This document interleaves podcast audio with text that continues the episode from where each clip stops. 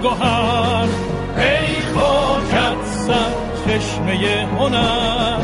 دور از تو اندیشه بدا آینده ما کجا بدان دشمن ار تو سنگ خوره ای من آهنم جان من فدای خاک پاک میهنم. مهرت وطن شد بیشم دور از تو نیست اندیشم. در راه تو کی ارزشی دارد این جان ما؟ پاینده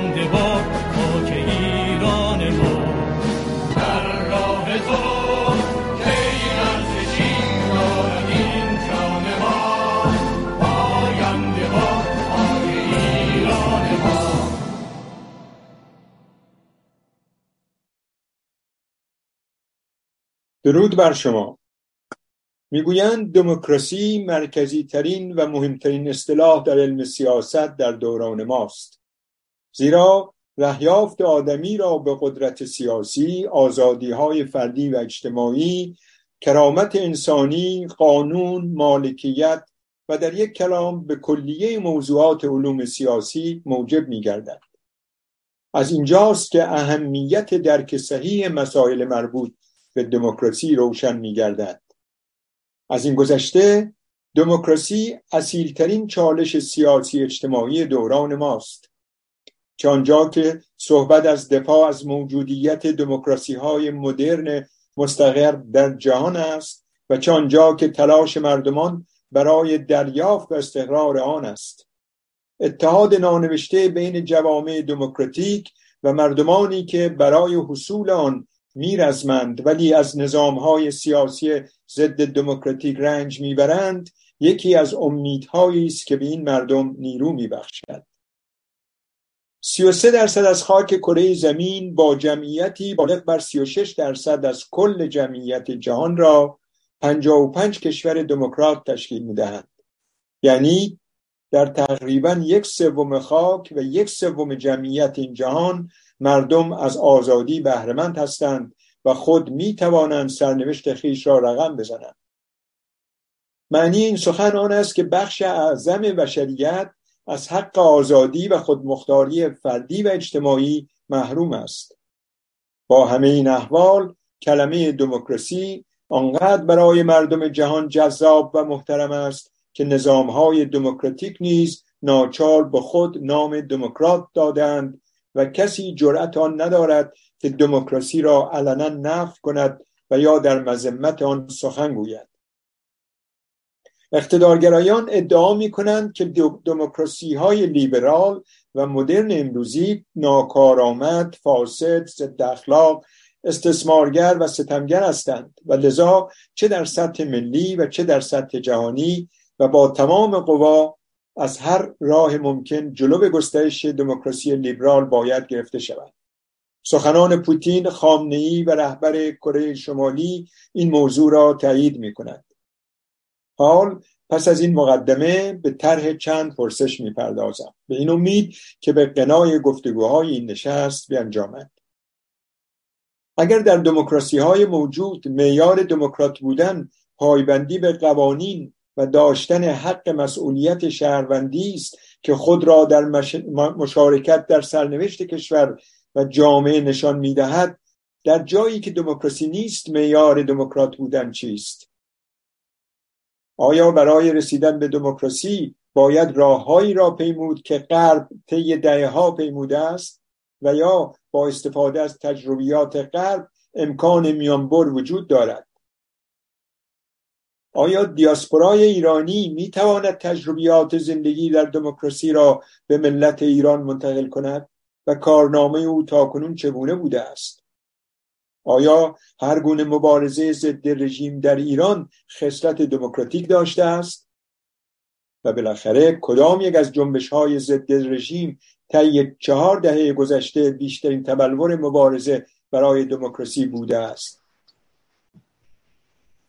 موضوع سخنرانی امروز ما هم زمین سازی برای استقرار سکولار دموکراسی است و سخنران جناب دکتر اسماعیل نوریالا می باشد دوستان پس از شنیدن سخنان آقای نوریالا گرامی در بخش اول دوستان و هموندان در داخل و بیرون از این تالار برای پرسش ها از سخنران و یا اظهار نظرهاشون وقت می‌گیرند مثل همیشه پرسش ها و نظرات مخاطبان مهستان بیرون از اتاق نیست.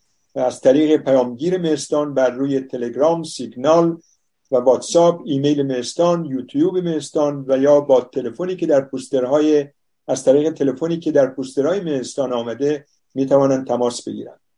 تماس ها با هماهنگی همبند گرامی خانم سپیده قیاسفند به این, به این, به این سالار می‌خوام به این تالار یا سالن منتقل خواهد شد. این نشست به طور زنده از تلویزیون میان تیوی از طریق فیسبوک جنبش سکولار دموکراسی ایران یوتیوب و فیسبوک مستان سکولار دموکرات پخش می شود جناب نوری علا میکروفون در اختیار شماست. بفرمایید. با سلام خدمت خانوم ها آقایان دوستان حاضر در این تالار مجازی مهستان سکولار دموکراسی ایران و همچنین شنوندگان عزیزی که در جاهای دنیا برنامه امروز مهستان ما رو تعقیب می‌کنه من نمی‌دونم که آنچه که خواهم گفت پاسخی به پرسش های متعددی که جناب عباس آقای دانشور مطرح کردن خواهد بود یا نه ولی تلاشم رو می‌کنم. اما من امروز قصد دارم مطالبی رو با شما در این بذارم که ممکنه حتی مورد توافق برخی از دوستانم در جنبش سکولار دموکراسی و در همین تالار مهستان هم نباشه. بعید می‌دونم البته. اما خودمو مجبور می‌بینم که مکنونات قلبیم رو با شما در میون بگذارم. چند ماه پیش من به هشتاد سالگی رسیدم. و کمتر رفیقی رو سراغ دارم که این دهه هشتاد سالگی رو تموم کرده باشه. در نتیجه فکر می‌کنم که در عمرم به یه مرحله رسیدم که نه امکان و نه فرصتی برای خواستهای مادی و دنیوی داشته باشم. عمرمو کردم و حاصل اونه که می‌خوام مثل یه وصیت تقدیم شما بکنم. نخست که من خودم رو یک سکولار دموکرات می‌دونم.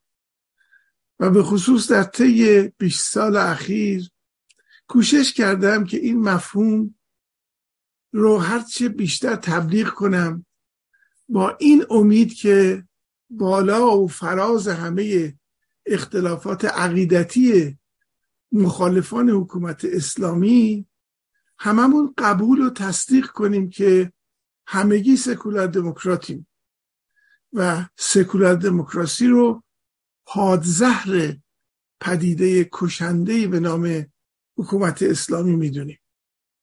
و اگر در این کار توفیقی یافته باشم شاکرم و فکر می‌کنم که هشتاد سال از زندگی رو که این طبیعت به من هدیه داده تا حالا هدر ندادم.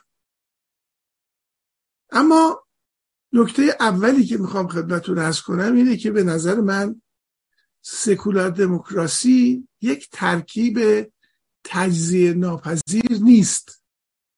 و وقتی که اونو روی خط زمان پهن بکنیم می‌بینیم که یک تقدم و تأخری در کاره. یعنی به گمان من ما هرگز بدون توسل اولیه به سکولاریزم یعنی بیرون کردن هر گونه ایدئولوژی مذهبی و غیر مذهبی و ضد مذهبی از حکومت قادر نخواهیم بود به دموکراسی برسیم.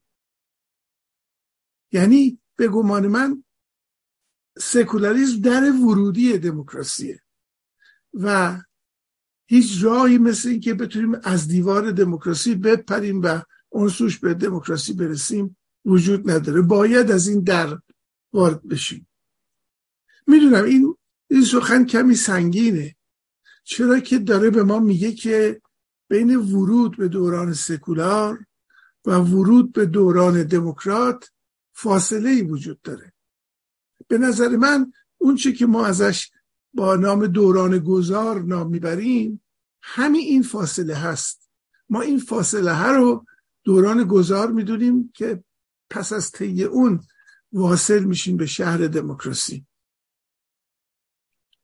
در واقع مفهوم گذار در هر جابجایی سیستمی وجود داره.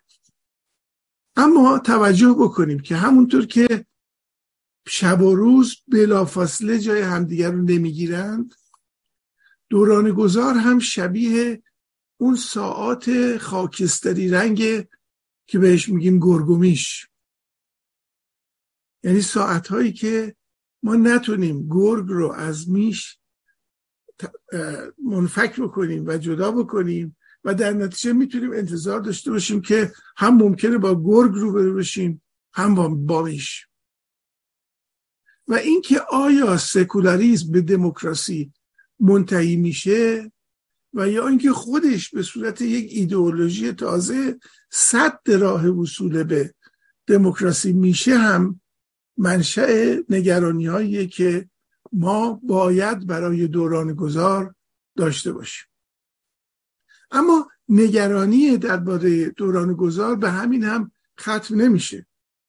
چرا که دموکراسی نیازمند آدم دموکرات هم هست. یعنی اگر جامعه ای آماده پذیرش دموکراسی نباشه سفرش به طرف دموکراسی هم به آسانی به مقصد نخواهد رسید. بنابراین من امروز می‌خوام به عنوان یک باورمند به سکولار دموکراسی توجه شما رو به هر دوی این شرط های سکولار بودن حکومت و دموکرات منش بودن ملت به عنوان دو تا شرط اصلی رسیدن به دموکراسی جد بکنم و بر اساس این دو هست که به بحث درباره مبحث امروز به عنوان زمین سازی برای استقرار سکولار دموکراسی می‌پردازم. در این کار هم می‌خوام با سرعتی که تنگی زمان به اجازه میده شما رو از هفت منزل بگذرونم که عبارت باشند از اینکه منظور من از دموکراسی چیه؟ این دموکراسی چجوری شکل گرفته؟ موانع عمومی استقرار دموکراسی چیه؟ نظریه های ضد دموکراسی چیا هستند؟ پیش نیاز استقرار دموکراسی چه هست؟ دوران گذار چیه؟ چه ویژگی هایی داره؟ و بالاخره اینکه ما چطور می‌تونیم در دوران گذار خطر باز تولید دیکتاتوری رو به حداقل برسونیم؟ در هر موردم سعی می‌کنم در کوچکترین بیان و زمان مطلب رو تقدیمتون بکنم. اول اینکه دموکراسی چیست؟ به نظر من تعریف دموکراسی رو با یک سوال میشه جواب داد. سوال هم اینه که قدرت در دست کیه؟ دموکراسی یک سیستمیه که در اون قدرت دست مردمه. مردم البته به نظر من کلمه سیاسی نیستش. یعنی این دمو در دموکراسی که ترجمه شده به مردم به نظر من بسته به این که در چه موردی داریم ازش استفاده می‌کنیم معنای خاص خودش رو این داره. در دنیای امروز که در واقع کشورهای مختلف جهان وجود دارند و هر کشوری دارای یه ملتی هست در واقع دمو یعنی ملت. و قدرت در صورتی دموکراتیک خواهد بود که در دست مردم باشه. حالا چه به طور مستقیم یا از طریق نمایندگانشون که دور هم جمع میشن به نمایندگی از مردم تصمیم می‌گیرن و کشور رو اداره می‌کنن. در یک سیستم دموکراتیک آهاد ملت که شهروند خونده می‌شوند حق دارند در همه فرایندهای تصمیم گیری که بر زندگی اونها و جهتگیری کل کشور اثر می‌گذاره شرکت کنند. یعنی اگر که ما یه جامعه ای رو در نظر بگیریم یه کشوری رو در نظر بگیریم و بخواهیم بدونیم که این کشور دموکراتیک هست یا نه باید ضوابط و معیارهایی داشته باشیم. و به نظر من ده تا معیار رو من می‌تونم خدمتون ارائه بدم که فقدان هر کدوم از اونها کار دموکراسی در اون کشور رو به یه صورتی لنگ می‌کنه.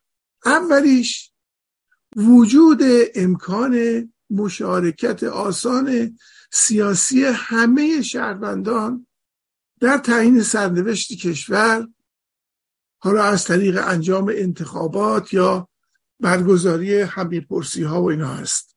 این امکان اولین شرط لازم برای دموکراتیک بودن یک جامعه است. این افراد اون وقت باید دارای آزادی بیان باشند و دارای رسانه های آزاد باشند. این شهروندان از آزادی بیان از مطبوعات آزاد از گرد همایی و تشکل آزاد باید برخوردار باشند و اجازه داشته باشند که عقاید و نظرات خودشون رو بدون هیچ ترسی از سرکوب و عواقب دیگه بیان بکنه رسانه آزاد و مستقل هم می‌دونیم که نقش حیاتی در نگاه داشتن آگاهی مردم و پاسخگو نگه داشتن صاحبان قدرت. سومین معیار پذیرش تکسر و تنوع و گوناگونی و حفظ حقوق اقلیت هست کشورهای غیر دموکراتیک معمولا تمایل دارند همه رو یه جور ببینن و بر روی تفاوت ها پل بزنن. در حالی که در یک جامعه دموکراتیک یک امر پذیرفته شده است که مردمان آهاد ملت دارای ارز کنم گرایش های نژادی قومی فرهنگی زبانی مذهبی و غیره هستند. و باید این رو پذیرفت تا به دموکراسی رسید.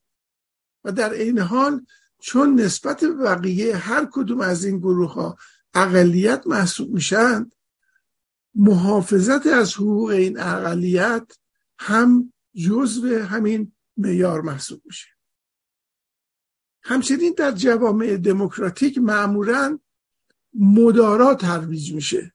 سازش میان گروه های مختلف تشویق میشه. سعی میشه از تصادم بین گروه ها جلوگیری بشه تا زمینه های مشترکی پیدا بشه که در جهت خیر عمومی به کار بره. بعدا می‌رسیم به سکولاریزم برقراری جدایی ایدئولوژی های مذهبی غیر مذهبی و ضد مذهبی از قدرت حکومتی میار مهم تشخیص وجود یک جامعه دموکراتیک. ششمین معیار وجود حاکمیت قانون سکولار دموکرات. نمیگم قانون میگم قانون سکولار دموکرات.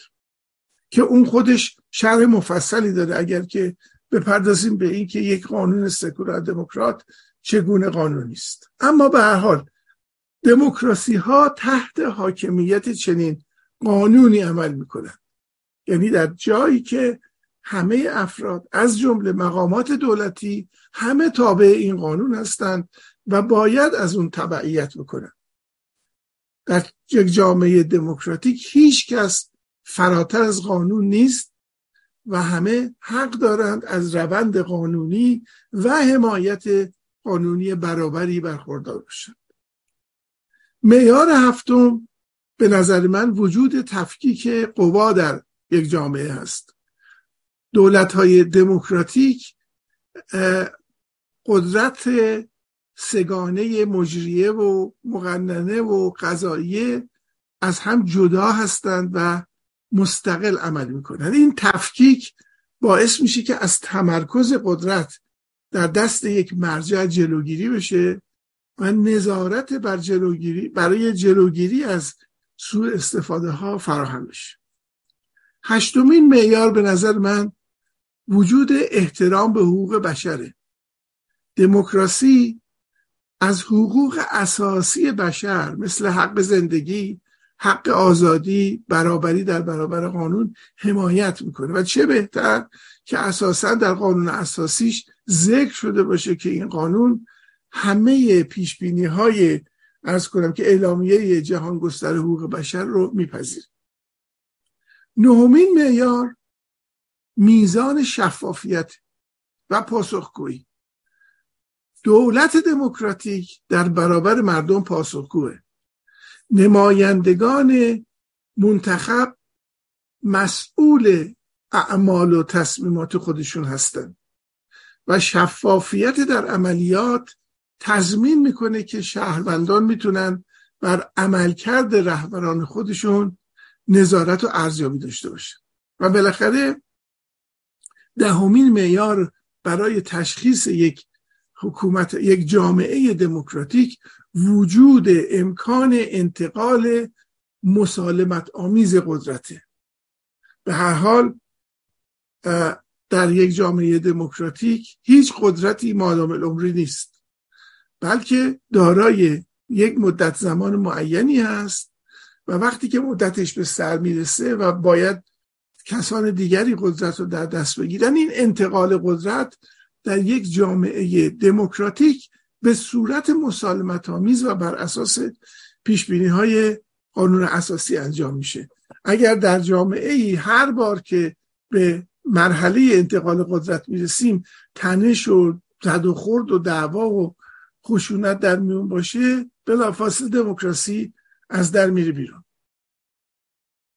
اینا این دهتایی که خدمتون ارز کردم به نظر من ویژگی های اساسی دموکراسی هستند و از کنم که در عین حال اگر که به کشورهای مختلف دنیا نگاه بکنیم می‌تونیم ببینیم که در کشورهای مختلف ممکنه ساختارها و عملکردهای سیاسی دموکراتیک منحصر به فرد باشن. اما در همه اونها اون جوهر اصلی دموکراسی عبارت است از توانمند ساختن مردم برای اظهار نظر در تصمیماتی که بر زندگی اونها اثر می‌گذاره و در این حال حفظ حقوق و آزادی های اونها.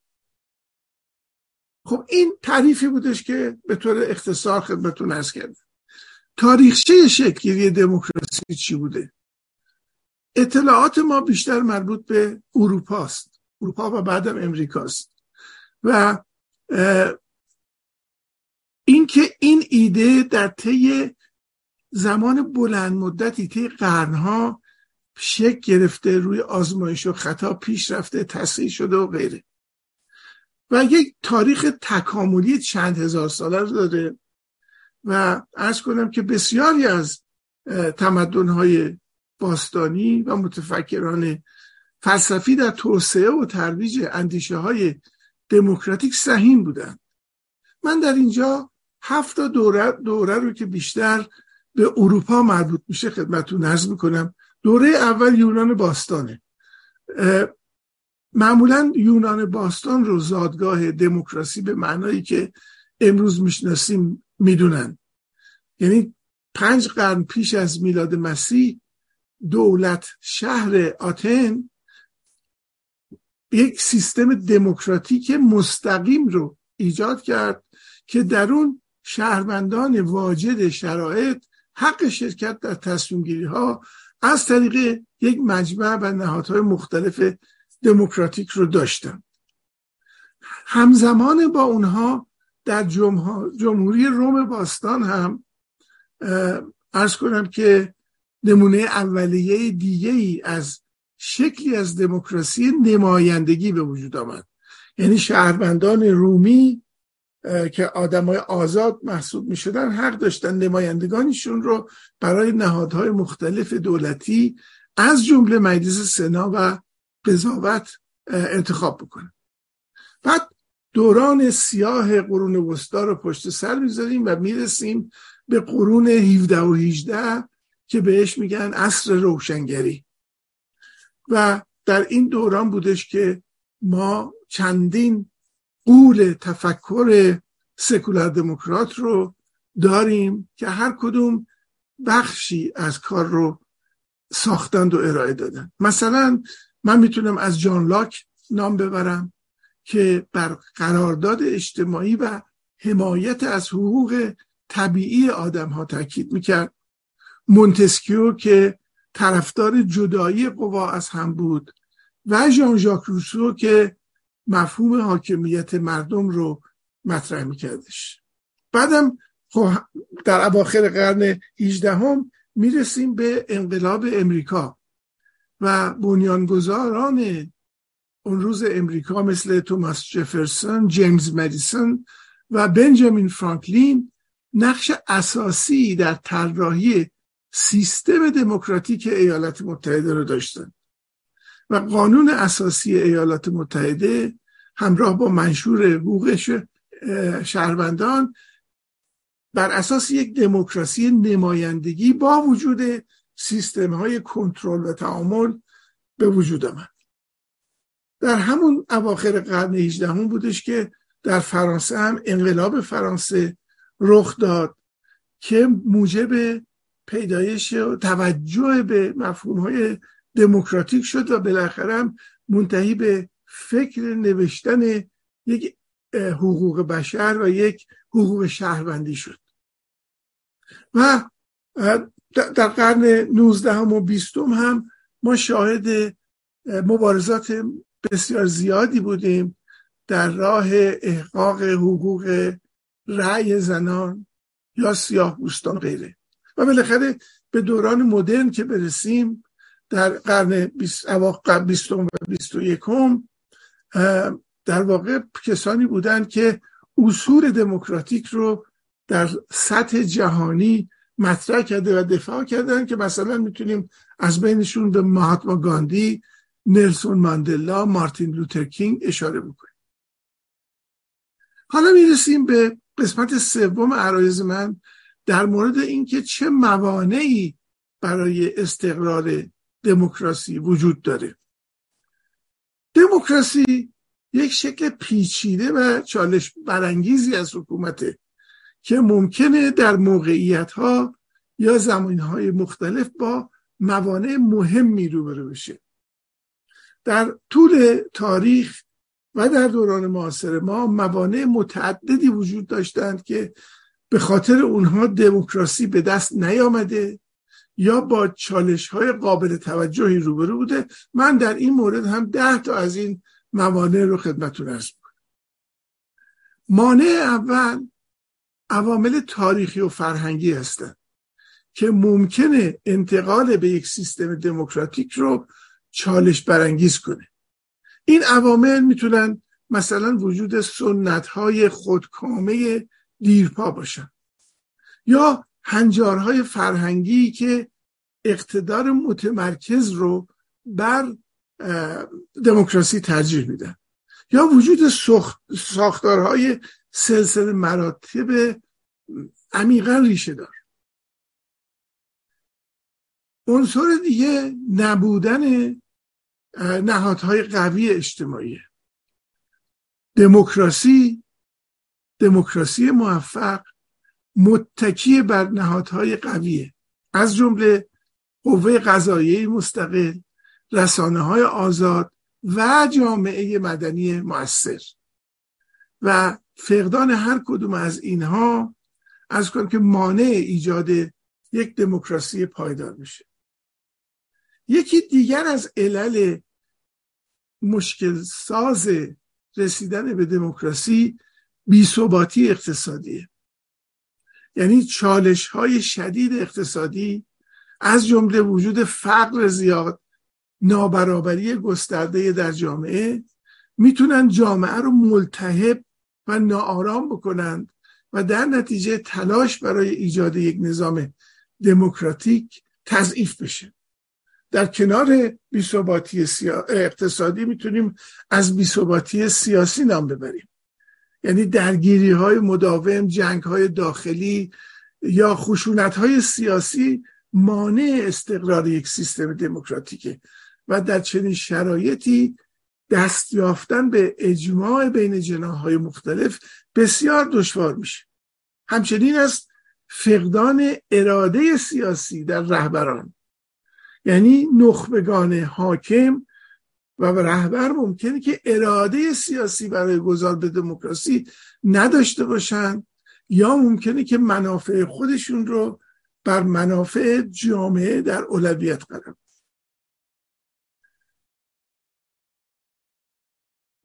خب یکیش هم مقاومتیه که استبداد در مقابل تمایلات دموکراتیک می‌کنه. یعنی که رژیم های استبدادی در برابر تلاش های دموکراتیک ساز برای حفظ قدرت و سیطره خودشون مقاومت می‌کنن و از اقدامات سرکوبگرانه برای سرکوب استفاده می‌کنن همچنین است تقسیم بندی های قومی و مذهبی شدید یعنی جامعه هایی که درشون شکاف های قومی مذهبی فرقه‌ای فرهنگی زبانی وجود داشته باشه ممکنه به دلیل تضادهای که بهش میگن هویت محور در راه رسیدنشون به دموکراسی مشکل ایجاد بشه. حتی نبودن فرایندهای لازم برای انتقال قدرت هم یکی از این مشکلات. یا عدم حمایت عمومی. یه مردمی ممکنه که آمادگی مشارکت و فعال در امر دموکراتیک رو نداشتن. یعنی اگر که مردم بی تفاوت باشند یا به روندهای دموکراتیک اعتماد نداشته باشند ممکنه که استقرار یک حکومت دموکراتیک کار مشکلی باشه. و بالاخره میشه به مداخله خارجی اشاره کرد. این یکی از موانع اینه که جامعه ها بتونن به دموکراسی دست پیدا بکنن. حالا می‌تونه دلایلش استراتژیک باشه می‌تونه دلایل ژئوپلیتیک باشه در هر حال منافع خارجی ها می‌تونه روند رسیدن به دموکراسی در جوامع رو کند بکنه یا به عقب بیندازه. به هر حال همه اینا رو گفتم برای اینکه بگم که به نظر من دموکراسی رو نمیشه به قول فرنگی ها فور گرانتد یا بدیهی انگاشت. یک نهالی است که از لحظه اولی که تخمش رو در باغچه تاریخ میکاریم تا زمانی که تنومند بشه و رشد بکنه باید ازش مراقبت کردش. و مسیر هر کشوری هم در نتیجه همین مسئله منحصر به فرده. چالش هاشون هم برای دموکراسی سازی متنوع و متناسب با زمین است.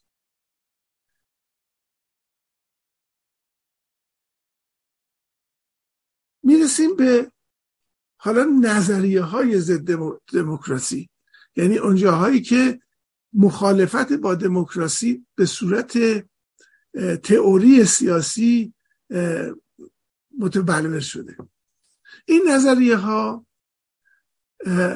در واقع مخالف اون تعریف اولی هستند که من خدمتتون در مورد دموکراسی ارز کردم. گفتم دموکراسی می‌گوید قدرت در دست مردم است. نظریه های ضد دموکراتیک می‌گویند قدرت در دست مردم نیست. اما در مورد اینکه قدرت در دست کی هست هست که با هم دیگه اختلاف پیدا می‌کنن. اولیش مسئله اقتدارگراییه. یعنی در نظریه های اقتدارگرا همیشه از یک اقتدار مرکزی قوی یا یک رهبری فردی قوی حمایت میشه که این مرکز و این رهبر کنترل قابل توجهی رو بر دولت و جامعه اعمال می‌کنن. در چنین حکومتی خود به خود تکسرگرایی یا پلورالیزم به خصوص از لحاظ سیاسی آزادی بیان و آزادی های مدنی محدود میشه و رهبر یا حزب حاکم از اختیارات قابل توجهی برای تصمیم گیری بدون رضایت مردم برخوردار میشه. همین نظریه های اقتدارگرا وقتی که به حد افراطی برسند بهشون میگیم حکومت های توتالیتر یا تمامیت خواه که در واقع از کنترل مطلق دولت بر تمام جنبه های زندگی مردم اقتصاد، فرهنگ، رفتار عمومی، رفتار مردم، پوشش مردم از کنم که نظارت می‌خوان داشته باشن. رژیم های توتالیتر مخالفان خودشون رو به شدت سرکوب می‌کنن. اطلاعات رو یا سانسور می‌کنن یا کنترل می‌کنن. و در واقع خواستار وفاداری تزلزل ناپذیر به حزب یا رهبت حاکم هستند. انواع دیگر تئوری های ارز کنم که غیر دموکراتیک هم هست که به جای تکیه بر فرد بر گروه تکیه می‌کنه. یک گروه معدودی که اونها بتوانند اختیارات کامل داشته باشن برای اینکه جامعه رو بگردن. اولیش رو بهش میگن اولیگارشی. اولیگارشی یه سیستمیه که در اون یک عده کوچک و ممتاز قدرتمند هستند دارای نفوذ و قدرت تصمیم گیری قابل توجهی هستند در این گونه سیستم ها هم اکثریت جمعیت مشارکت بسیار محدودی دارن. بیشتر به عنوان سیاه لشکر ازشون استفاده میشه. و حکومت توسط یه عده معدودی کنترل میشه. تئوکراسی یا حکومت الهی هم از همین نوعه. یعنی یه سیستم حکومتی که در اون مقامات یا نهادهای مذهبی قدرت نهایی رو در دست دارن. و اصول دینشون حاکمیت دولت رو هدایت می‌کنه. در حکومت دینی این رهبران مذهبی هستند که نقش مستقیمی در تصمیم گیری سیاسی دارن. یا تکنوکراسی.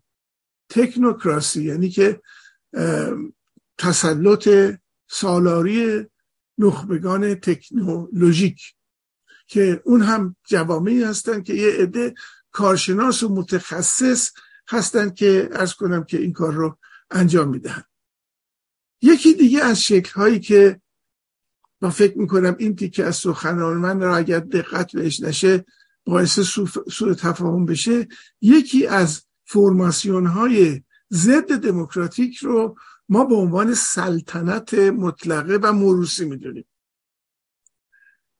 در این نظریه ها شخص سلطان حالا می‌تونه پادشاه باشه می‌تونه ملکه باشه قدرت مطلق داره.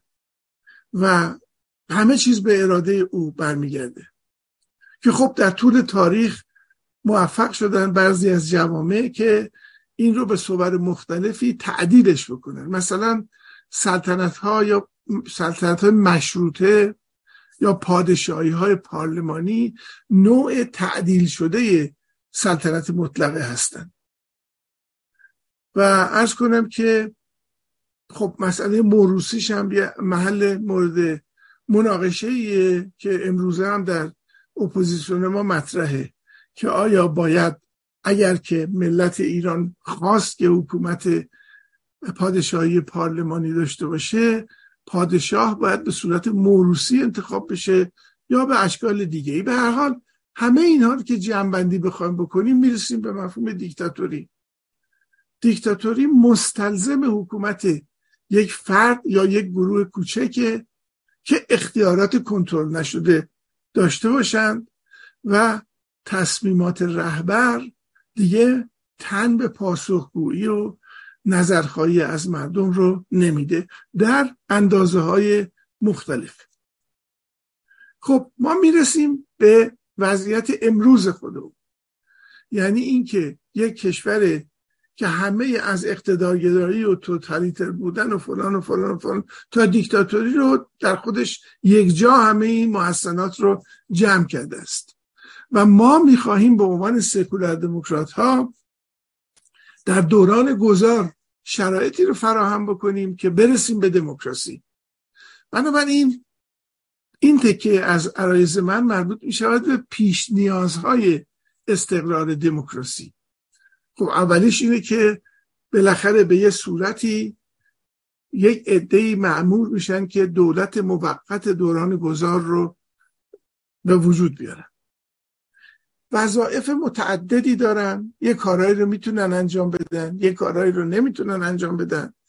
اما در طول دوران گذار یک سری از وظایف هستش که باید مورد نظر باشه. اولیش به نظر من رعایت اصول سکولار دموکراسیه. یعنی یک دولت موقتی که به این اصول پایبند نباشه نمی‌تواند دوران گذار رو به دموکراسی برسونه. نکته دوم میزان کوششی است که یک دولت موقت در راستای استقرار آزادی های مدنی انجام میده. آزادی های اساسی مدنی مثل آزادی بیان مطبوعات اجتماعات انجمنها همه اینها گفتیم که برای یک جامعه دموکراتیک ارز کنم که لازمند و باید در دوران گذار به وجود آمدن و تقویت اونها توجه کافی بشه تا شهروندان بتونن نظرات خودشون رو بیان کنند و از سانسور و سرکوب در گفتمان عمومی نترسن. نکته بعدی پذیرش تکسر اجتماعی و سیاسیه.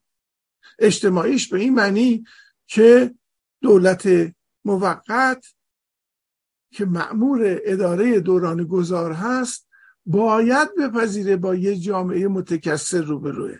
جامعه ای که اقوام مختلف توش هستن فرهنگ های مختلف زبان های مختلف ادیان مختلف همه اینا توش هستن.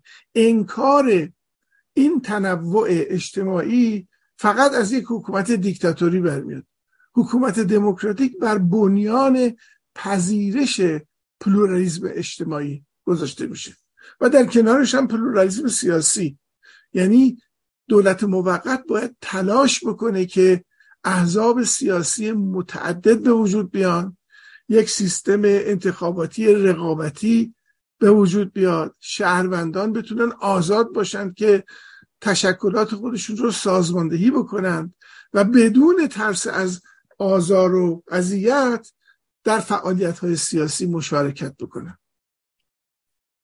یکی دیگه از وظایف دولت گذار به وجود آوردن رسانه های مستقله. احتراز از سانسور و کنترل کردن رسانه هست رسانه های آزاد و مستقل برای اطلاع رسانی به مردم و تقویت شفافیت و پاسخگو کردن صاحبان قدرت موقت ضروری است. اقدام اساسی دیگر دولت موقت فراهم آوردن انجام انتخابات آزاد و عادلانه هستش. انتخابات منظم آزاد و عادلانه سنگ بنای هر جامعه دموکراسی خواهند بود. روند انتخابات هم باید شفاف باشه و شهروندان هم باید بتونن بدون ارعاب یا اجبار رأی خودشون رو در صندوق بیاندازند.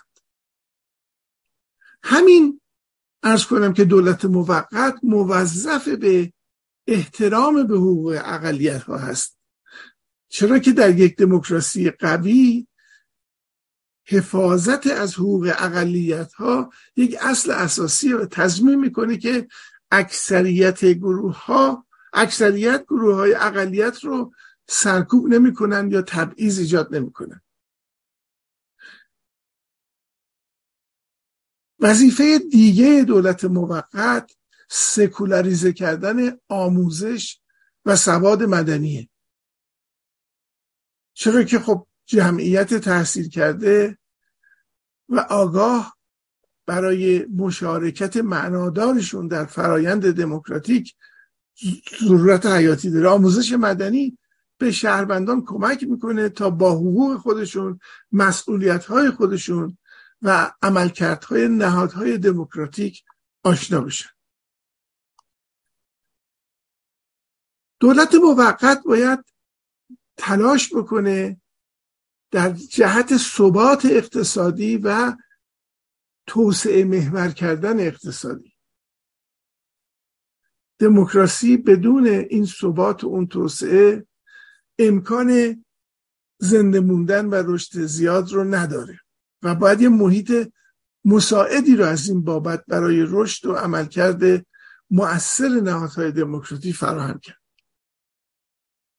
خب این هم پس شد وظایفی که یک دولت موقتی که قصد داره جامعه رو در دوران گذار به دموکراسی برسونه باید بر عهده داشته باشه. می‌رسیم به ماهیت دوران گذار.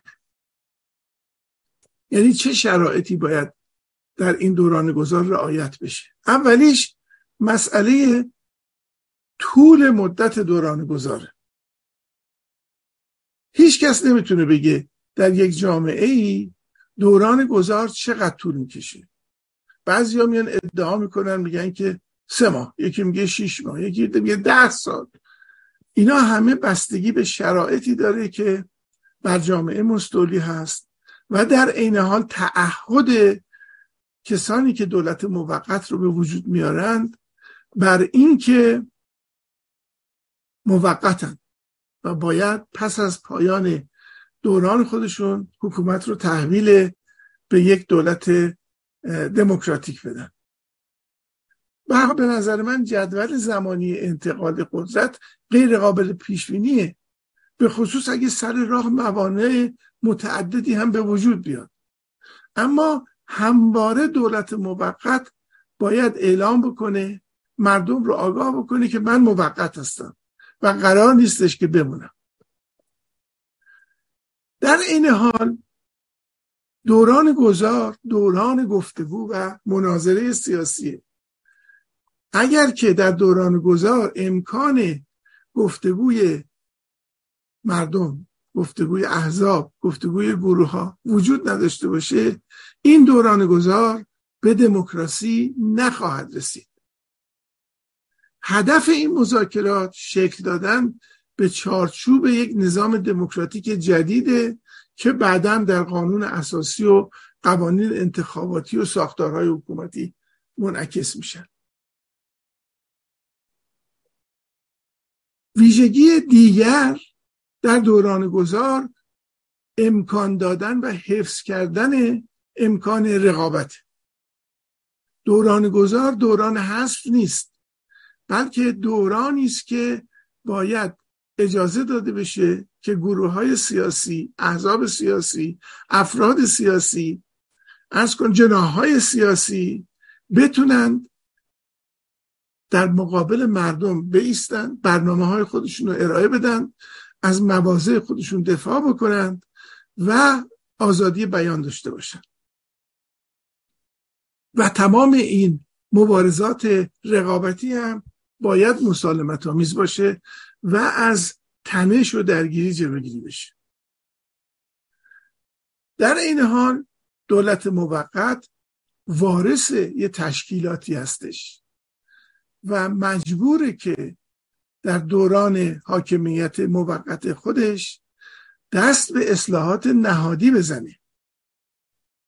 به خصوص باید بدونه که می‌خواد با نهادها و ساختارهای به ارث رسیده از رژیم استبدادی قبلی رو می‌خواد چیکار بکنه و در مقابلش چجوری می‌خواد نهادهای دموکراتیک رو ایجاد بکنه؟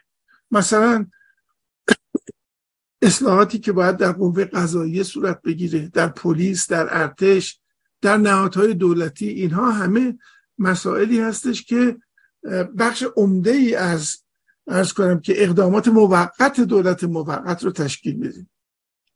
میدان دادن به مشارکت مردم بسیج کردن مردم برای اینکه بتونن بیان حرف خودشون رو بزنن.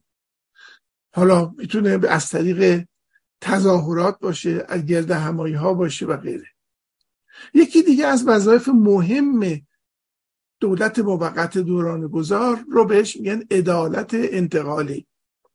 یعنی اینکه به هر حال یک حکومت دیکتاتوری بوده جنایت کرده کشدار کرده نمی‌دونم شکنجه کرده تجاوز کرده و این اوباش و جنایتکاران باید در این دوران موقت وسایل رسیدگی به کارهاشون فراهم بشه. مثلا کمیسیون های حقیقت یاب پیدا بشه یا محاکماتی که برای رسیدگی به جنایات اینها باید در نظر گرفته بشه. و بالاخره ارز کنم که می‌رسیم به مشارکت بین به نظر من اگر که کسی بگوید که دولت, دولت گذار برای رسیدن به دموکراسی محتاج کمک و حمایت بینالمللی نیست داره دروغ میگه و قصد داره که دیکتاتوری برقرار کنه. جامعه بین المللی اغلب با ارائه حمایت نظارت و تعامل دیپلماتیک نقش بسیار عمده ای رو در دوره گذار ایفا می‌کنه. یعنی بازیگران بین المللی ممکنه با تخصص های فنی خودشون کمک کنند در مذاکرات میانجیگری کنند و یا به عنوان ناظر مواظب حفظ اصول دموکراتیک کار باشند. این لیست رو میشه خیلی ادامه داد. ولی به نظر من همه اینها بر متن انتظارات و صبر عمومی قابل اجرا و تحقق هستند. و اگر که شهروندان عجله داشته باشند اگر که بخوان از روی بسیاری از این مسائل بر بجهند به نظر من امکان رسیدن به دموکراسی رو از دولت موقت می‌گیرن. خب این هم از این میمونه تیکه آخر حرف من. در مورد اینکه در همین دوران گذار و دولت موقت چطوری می‌تونیم از باز تولید خطر دیکتاتوری جلوگیری کنیم؟ چه استراتژی هایی داریم؟ که نگذاریم دوران گذار منجر به یک دیکتاتوری جدید بشه. به نظر من اولین عامل مهم حفظ شفافیت. دولت موقت و دوران گذار به وسیله عدم شفافیت کشته میشن و بمیرن. احزاب سازمان ها گروه های مذهبی جوامع رانده شده همه اینها باید به طور کامل شفاف اجازه داشته باشند که نظرات خودشون رو مطرح کنند و مردم از همه اقدامات دولت موقت در دوران گذار مطلع باشند روند تقویت جامعه مدنی بسیار مهمه. یه جامعه مدنی پر جوشش و تلاش و فعال می‌تونه به عنوان عنصر کنترل کننده قدرت عمل بکنه و به عنوان یک نگهبان برای فرایندهای دموکراتیک اقدام بکنه.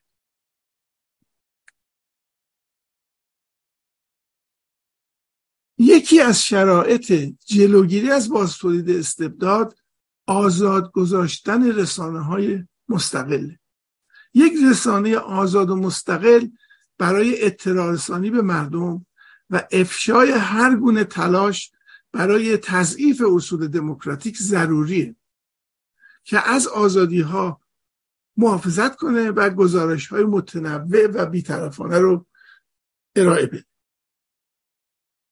یکی از شاخصه ها آن است که دولت موقت در بهینه سازی آموزش عمومی چه اقدامی می‌کنه. چگونه می‌تواند یک سیستم آموزشی حتی اگر صورت موقت داشته باشه رو فراهم بکنه که ایدئولوژی های مذهبی غیر مذهبی و ضد مذهبی درش دخالت نداشته باشن. آموزش بده. دموکراسی رو آموزش بده.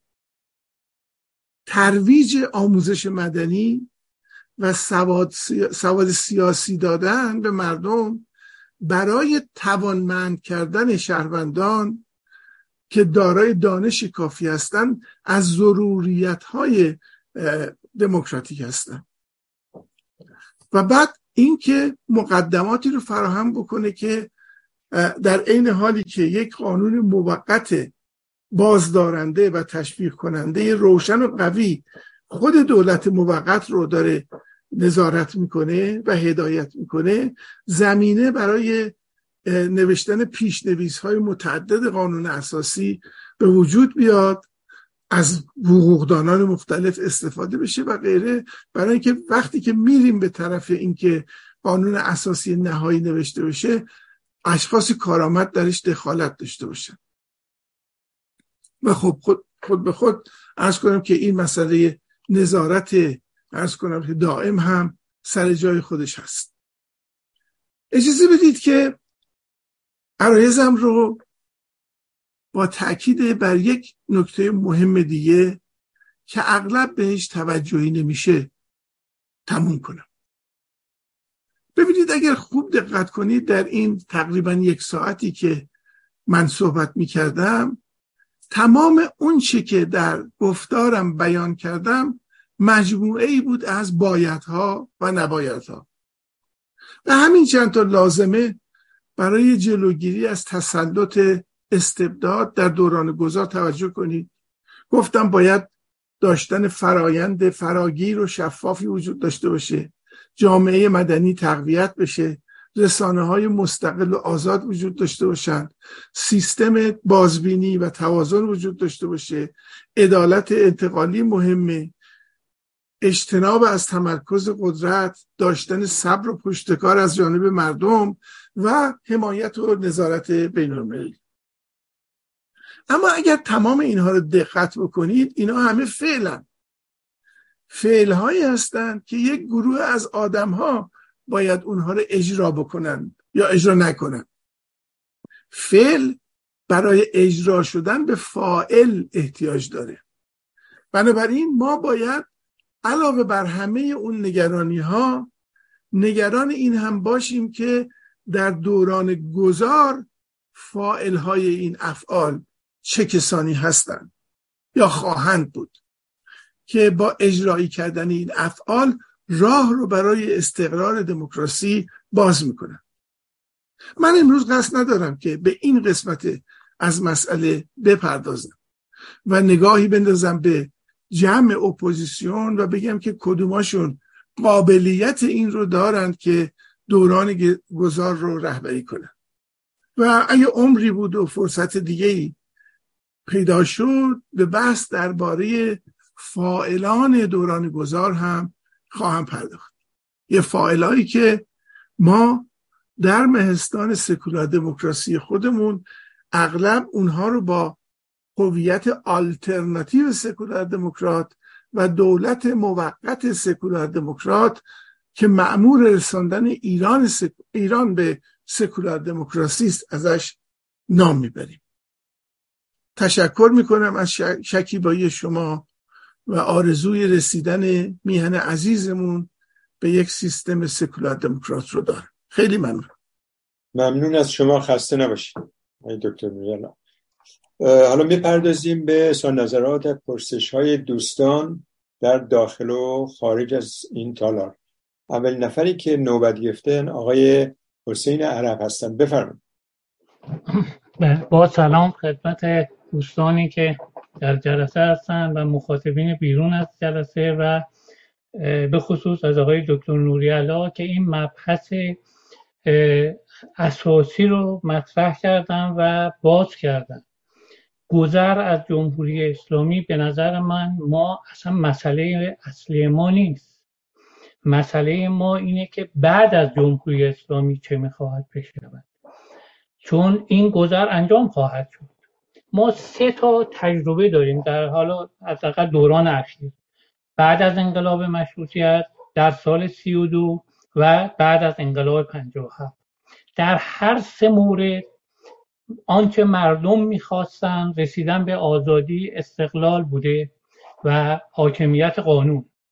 ولی دیدیم که در بعد از مشروطیت اون اوضاع بلبشویی که به وجود اومد در مملکت موجب شد یا ضرورتش به وجود اومد که یه رضاشاه به وجود بیاد و با اون به اصطلاح حرکت های آمرانه بتونه نظم رو برقرار کنه.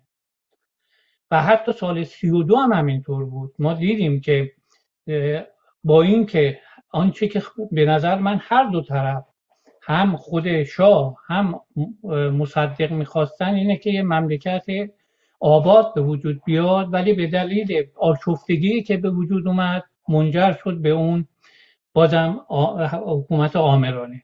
حتی جمهوری اسلامی هم اگه ما دنبال کنیم اول غیر از اون اعدامای اول که چین توزانه در واقع بود ولی بعدش دیدیم که یه گروه های اسلحه به دست گرفتن و شروع کردن چیز کردن. وارد میدان شدن و همین باعث شد که جمهوری اسلامی هم با قول معروف چماقش رو بکشه و با همه شروع کنه جنگ کردن. یعنی ما این سه دوران گذروندیم تجربه داریم. و جالب اینه که الان یه گروه تحت عنوان پادشاهی خواه و حتی جمهوری خواه. شما فکر نکنید اونا معتقدن ما در این دوران گذار یعنی نیاز داریم به یک دوران گذار آمرانه تا بتونیم از اولا باعث بشیم که مملکت نظم پیدا کنه. هر کس نیادش یه بخواد مشکل ایجاد کنه برای مملکت. دوم اینه که یه ثبات اقتصادی به وجود بیاد. و به همین دلیلم حالا چه مست...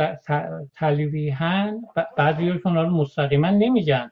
حتی میگن ما سکولار دمو... دموکراتیم ولی وقتی میری فرض کنیم اساسنامه یا اون مرامنامهشون رو می‌خونیم می‌بینی اینو می‌خوان. یعنی یه حکومت آمرانه رو می‌خوان. حالا حداقل برای دوران گذار چیز اونا هم اینه که این تجربه تاریخی نشون داده که ما اگر بخوایم از اول وارد دموکراسی بشیم در واقع شرایط فراهم می‌کنیم برای بینظمی.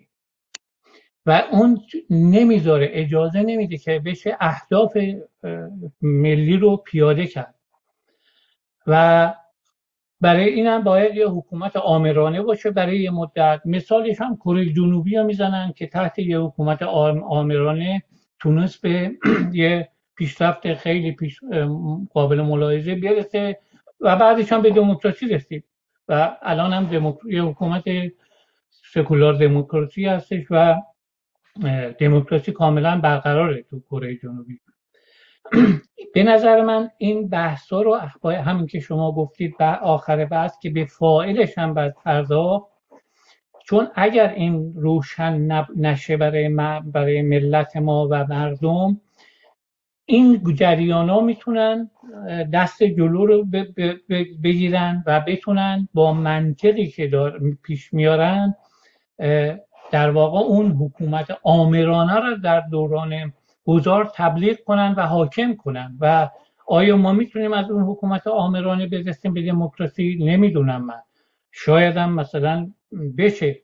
ولی اینو من هم در جمهوری خواه دیدم کسایی که جمهوری خواهن هم در پادشاهی اونایی که پادشاهی خواه هستن. اینو شما چه, چه پاسخی براش دارید خیلی ممنون میشم اگه توضیح بفرمایید. بله، بفرمایید. از کنم حضورتون که خب این همون پرسش 6 میلیون دلاریه که هممون باید از خودمون بکنیم. تمام تلاش منم این بودش که این رو نشون بدم که دوران گذار دوران دموکراتیکی نیست. بالاخره یه عده دولت موقت رو تشکیل دادن که حالا رجوع اون که چگونه یک دولت موقت رو می‌شود تشکیل داد یا کیا تشکیل میدن یا کیا دعوت می‌کنن برای تشکیلش میشه بحث کرد راجع ولی این دولت دولت دموکراتیکی نخواهد بود. و قرار است که این دوران گذار رو تعهد بکنه که ببره جامعه رو به سوی دموکراسی.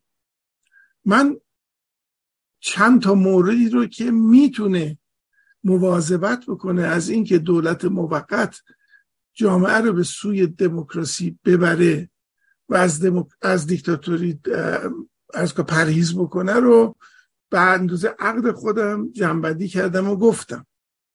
و تجربه هم نشون میده که هرگاه اینها وجود نداشته باشن گرفتاری پیش خواهد آمد. دولت موقت اولا طولانی خواهد شد و از دلش هم بالاخره دموکراسی زایده نخواهد شد.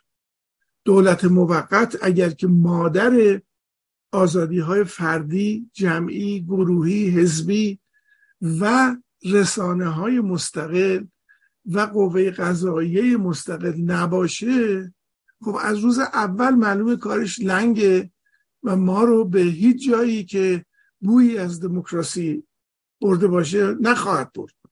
بنابراین به نظر من و, بعدم اون اون نکته خیلی مهم آمادگی مردم برای اینه که این پیشگذاره ها رو بپذیرند و در اجراش بکوشند یعنی مردم هم باید خواستار حفظ آزادی های خودشون حفظ استقلال قوه قضاییه حفظ آزادی های بیان رسانه ها باشند و در ایجاد نهادهای مدنی بکوشند تا سهم خودشون رو در رسیدن به دموکراسی ادا کرده باشند این یک دروغ محضه که بگیم که دولت موقت به تنهایی می‌تواند جامعه رو به دموکراسی برسونه. دولت موقت بدون حمایت دقیق و مواظب و مراقب مردم خودش و نظارت های بین المللی هرگز جامعه رو به دموکراسی نخواهد رسوند. بنابراین من سهم قضیه رو در این می‌بینم که از یک سو نگاه بکنیم ببینیم که امکان ایجاد یک دولت موقتی که بتواند متعهد به رساندن دوران گذار به دموکراسی باشه چی هست؟ در کجا هست؟ کیا می‌تونن این کار رو انجام بدن؟ دوم اینکه جامعه داخلی تا چه حد آمادگی این رو داره که از یک پروسه دموکراتیک حمایت بکنه و فضای بین چگونه در این مورد مشوق هست این سه تا عامل رو که کنار هم بگذاریم احتمال اینکه دولت موقت بتونه به یک جامعه دموکراسی دموکراتیک منتهی بشه به نظر من درصد خیلی بالایی رو خواهد گرفت. فقدان هر کدوم از اینها موجب خواهد شد که دولت موقت چه بخواد چه نخواد به دموکراسی نخواهد به نظر من. ممنون از شما. می‌پردازیم به مخاطبینمون خارج از تالار. خانم قیاسفند یکی از پیام یا پرسش از مخاطبین بیرون مهستان اگه هست بفرمایید. سپاسگزارم. سلام و درود عرض می‌کنم خدمت همه حاضرین و بینندگان گرامی. عذرخواهی می‌کنم از اینکه مدتی در خدمت شما نبودم و سپاسگزارم از دکتر نوریاله گرامی. اولین پیامی که دستم رسیده آقای دکتر نوریاله خانم فهیمه فرسایی هستند از استکهلم. ایشون نوشتند سلام می‌کنم به مهستان سکولار دموکرات ها تشکر می‌کنم که تصمیم گرفتید سخنران امروز را از میان خودتان انتخاب کنید. وقتی شما از بیرون مهستان سخنران دعوت می‌کنید مخاطبان باید توجه کنند که میهمان لزوما منعکس کننده مواضع مهستان نیست. اما وقتی سخنگوی مهستان به عنوان سخنران در نظر گرفته می شود می توان توقع داشت که آنچه می‌گوید مواضع مهستان هم هست. البته مگر اینکه واکنش اعضای مهستان عکسش را ثابت کند. به هر حال به نظرم اهمیت سخنان امروز دکتر نوریالا در این بود که گفتند دموکراسی مقصدی است که حرکت به سوی آن با سکولاریسم آغاز می شود می‌خوام از ایشان بپرسم که آیا درست است اگر بگوییم تا رسیدن به دوران دموکراتیک از راه دشواری عبور می‌کنیم که در آن چراغ راهمان سکولاریسم است اما سکولاریسم زامن رسیدنمان به مقصد نیست. سپاسگزارم. مرسی. از کنم که شاید بد نباشه. این گزارش رو خدمتون ارز کنم که ما از سال 2005 که تصمیم گرفتیم که در مورد مسلط کردن گفتمان سکولار دموکراسی دست به اقدام بزنیم و در مقطع جنبش سبز سال 88 شبکه سکولارهای سبز رو به وجود آوردیم تأکید ما بر سکولاریزم بود. به این معنی که می‌دیدیم در ایران یک حکومت مذهبی سرکاره که بسیاری از مخالفین و معاندینشون هم دارای ایدئولوژی های شبیه ایدئولوژی اون هستن. یکی می‌خواد حکومت اسلامی رو بر بیاندازه حکومت دموکراتیک اسلامی رو بیاره. یکی می‌خواد حکومت سکو... حکومت اسلامی رو بر بیاندازه نمی‌دونم حکومت شوراها رو بیاره و غیره. در نتیجه ما فکر کردیم که بیاییم و مبارزه خودمون رو بر حول محور سکولاریزم بگذاریم. و سکولاریزم رو هم باز تعریف بکنیم. به این معنی که بگوییم که تجربه بشری نشون داده که ارز کنم که مذهب هم نوعی ایدولوژی فرقش اینه که فرامینش رو از عالم مدعی میشه که از عالم غیب گرفته ولی فرامین داره.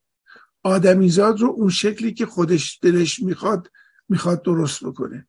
ایدئولوژی هم همین کارو می‌کنه. حالا ایدئولوژی کمونیستی باشه غیر کمونیستی باشه و غیره.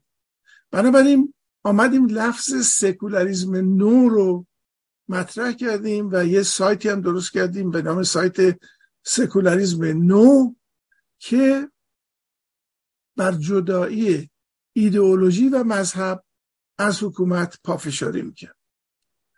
اما در طول زمان متوجه این مطلب شدیم که خود سکولاریزم هم می‌تونه تبدیل به دیکتاتوری بشه. یک حکومت سکولار مگه مثلا حکومت شولوی سکولار نبود؟ سکولار بود اما ایدئولوژیک بودش. بنابراین برای اینکه سکولاریزم منتهی بشه به عدم دیکتاتوری به دموکراسی پرداختیم.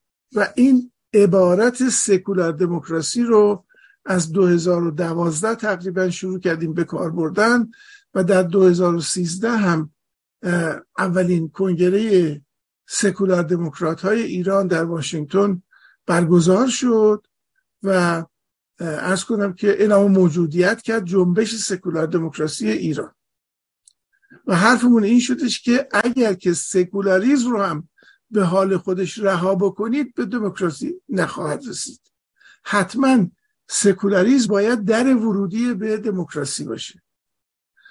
اما در طول زمان این عبارت سکولار دموکراسی طوری جا افتاد که انگار این دوتا در روی یک سکه هستن و بلافاصله می‌تونن با همدیگه اعمال بشن. توجه به این که نه دموکراسی یه روند طولانیه که باید یک جامعه ای تمام مراحل و سنگلاخ اون رو طی بکنه. اما در ورودیش باید در ورودی از جانب سکولاریزم باشه. این به معنی این شد که ما سکولاریزم و دموکراسی رو در این حال که با هم به کار می‌بریم جدا از هم هم نگاه بکنیم. با یک پیشفرز و هویت سکولار وارد دموکراتی دموکراسی سازی میشیم و امیدواریم, امیدواریم که در پایان دوران گذار همه اسباب دموکراتیک شدن جامعه به وجود آمده باشه و اون وقت تازه ما به دموکراسی می‌رسیم. این پرسش خانم گرامی در واقع بازگو... بازگوینده مطالبیه که من در ابتدای سخنان خودم خدمت شما ارز کردم و گفتم که ما اگر که سکولار دموکراسی رو روی خط زمان قرار بدیم سکولاریزم در همون ابتدا هم قابل اتخاذ هست. اما دموکراسی در ابتدا نمی‌تونه به دست بیاد. به مدد چراغ سکولار ما تازه مسیر رو قدم قدم قدم میریم جلو با موانع مختلفی روبرو میشیم در پایانش آیا به دموکراسی برسیم یا نرسیم. بنابراین من فکر می‌کنم که توسل به سکولاریزم تضمینی برای رسیدن به دموکراسی است. در صورتی سکولاریزم می‌تواند ما رو به دموکراسی برسونه که ما همه اون جنبه های مختلف سگانه رو حمایت و آگاهانه مردم ارز کنم که تصمیم رهبران جدید دولت موقت برای رسیدن به دموکراسی و حمایت بین المللی رو باید داشته باشیم تا اون وقت فکر کنیم که از طریق در ورودی سکولاریزم می‌تونیم ان الله به اصطلاح به دموکراسی برسیم. به حال تجربه های ما نشون داده است که هر بار در این مورد تو صد سال اخیر تلاش کردیم به دلایل مختلفی این عمل نشده است. شما نگاه بکنید که به نظر من تمام پدران و مادران مشروطیت در واقع دنبال سکولار دموکراسی بودن. و بیشترشون اعتقادشون بر این بودش که باید با سکولاریزم حالا اسم سکولاریزم رو چی می‌گفتن؟ اون یه بحث تاریخی. من به اون کار ندارم ولی مفهومشون این بودش که ما باید قدرت مطلقه رو مشروط بکنیم و دست ارز کنم که مذهب رو هم از قانون کم بکنیم. اما به نظر من یکی از شرایطی که باید می بود و اون آمادگی ملت بود برای پاسداری و محافظت از دموکراسی به وجود نیامده بود. به همین دلیل همون هایی که انقلاب مشروطه کردن رفتند و یک نظامی قدرتمندی مثل رضاخان میرپنج رو پیدا کردن سردار سپهش کردن نخست وزیرش کردن بعدم شاهش کردن. برای اینکه می‌دیدن که اینقدر جامعه عقب افتاده هست ناآگاه هست نسبت به اصول دموکراسی و روحانیت اینقدر قوی هست که به آسونی نمیشه این دوران گذار رو طی کرد. حدود سی سال انقلاب مشروطه تا به پادشاهی رضاشاه وقت بود. مملکت در هر و بدبختی تصرف قوای بیگانه و هزار درد و بلای دیگه وجود داشتش در نتیجه وقتی هم که محمد علی شاه به پادشاهی رسید و به کمک شیخ نوری تصمیم گرفتن که اصلا مشروعه رو بر مشروطه رو بر بیاندازن و به اصطلاح مشروعه رو جانشینش بکنند و بر قانون اساسی مسبب مجلس اول متمم زدند و در متمم گفتند که ما دارای مذهب رسمی شیعه اصناعشری هستیم و همه مسببات مجلس باید به وسیله پنج تا مجتهد مورد تصویب قرار بگیره که مبادا مخالف شرع مقدس باشه همونجا در قانون اساسی مشروطه بسته شد. و بنابراین تجربه گذار به دموکراسی همونجا از کنم که موند و روشنفکران ما فکر کردن که باید خیلی کارها انجام بدن تا به سواد شهر دموکراسی برسن باید آموزش و پرورش رو از دست روحانیت بگیرن. دادگستری رو از دست روحانیت بگیرن. مکتب خونه ها رو بگیرن. ارز کنم که اسناد رسمی رو از صدور اسناد رسمی رو از اونا بگیرن. در مقابلش دبستان و دبیرستان دانشگاه رو به وجود بیارن. علم رو در مقابل باورهای مذهبی قرار بدن. همه اینها برای اون بودش که اون ضعف دیگری رو که خدمتون ارز کردم آماده نبودن جامعه برای دموکراسی رو بپوشونن جبران بکنن و آدم جدیدی رو خلق بکنن که اون آدم می‌تونست ارز کنم که تحمل دموکراسی بکنه. خب این قضیه با چند تا مانع دیگه هم روبرو شد دیگه. سکولاریسم خودش تبدیل به استبداد شد به ایدئولوژی و به استبداد شد.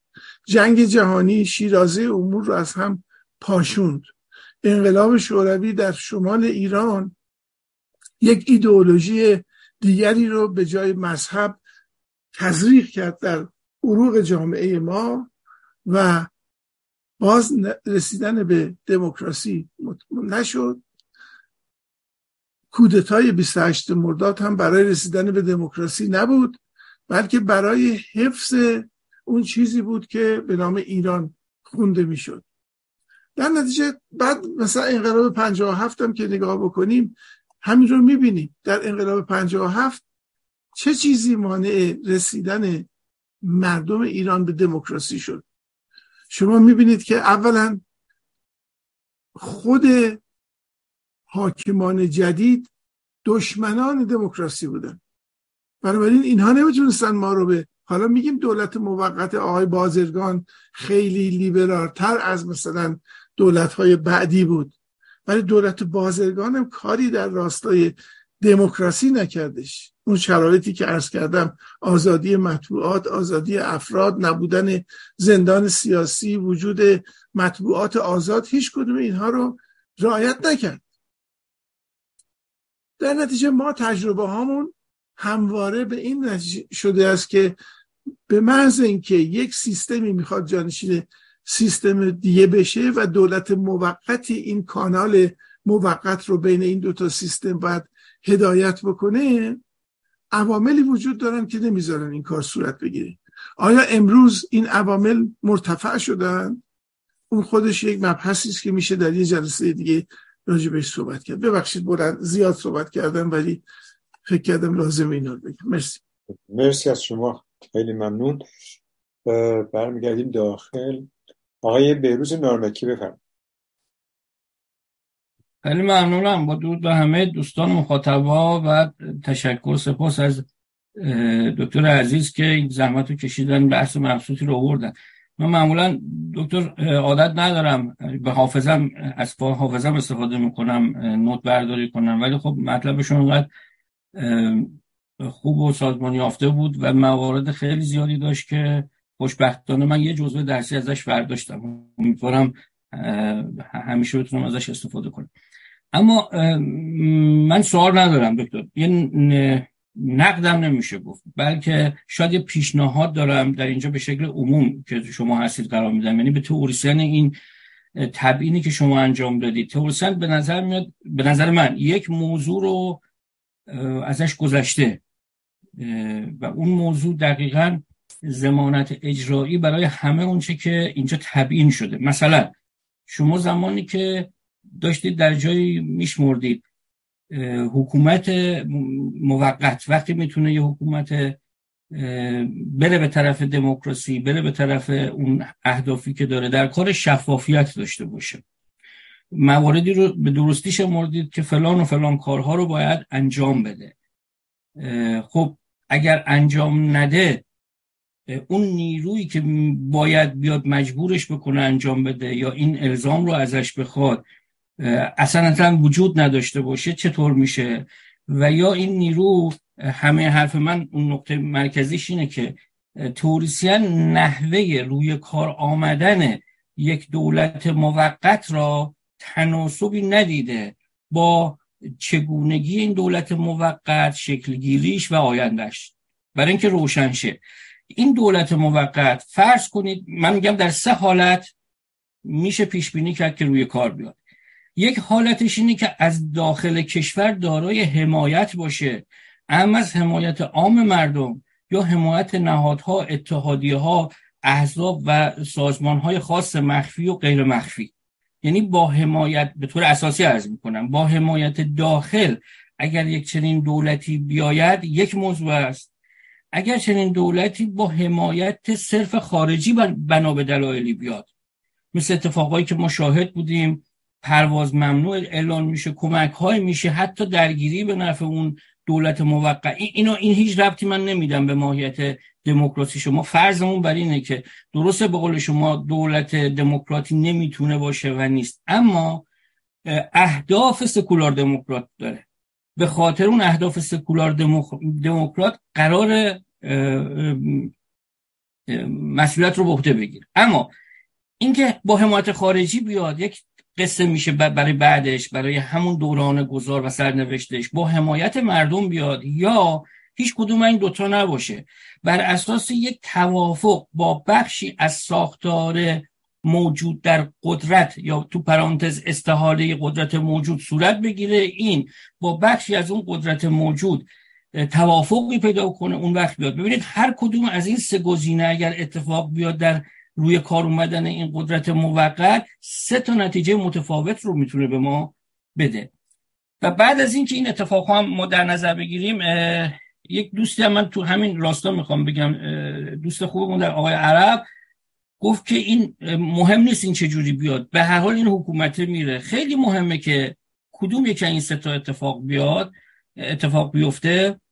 و حتی من یه مقدار حالا من بحثم اون جمله نیست که حتما می‌رود. این حتما ما نداریم. کدوم از اینا؟ بر این اساس وقتی که این سه تا قرار بیان به نظر من اتفاقا متشکرم که شما این جزئیات رو گفتید.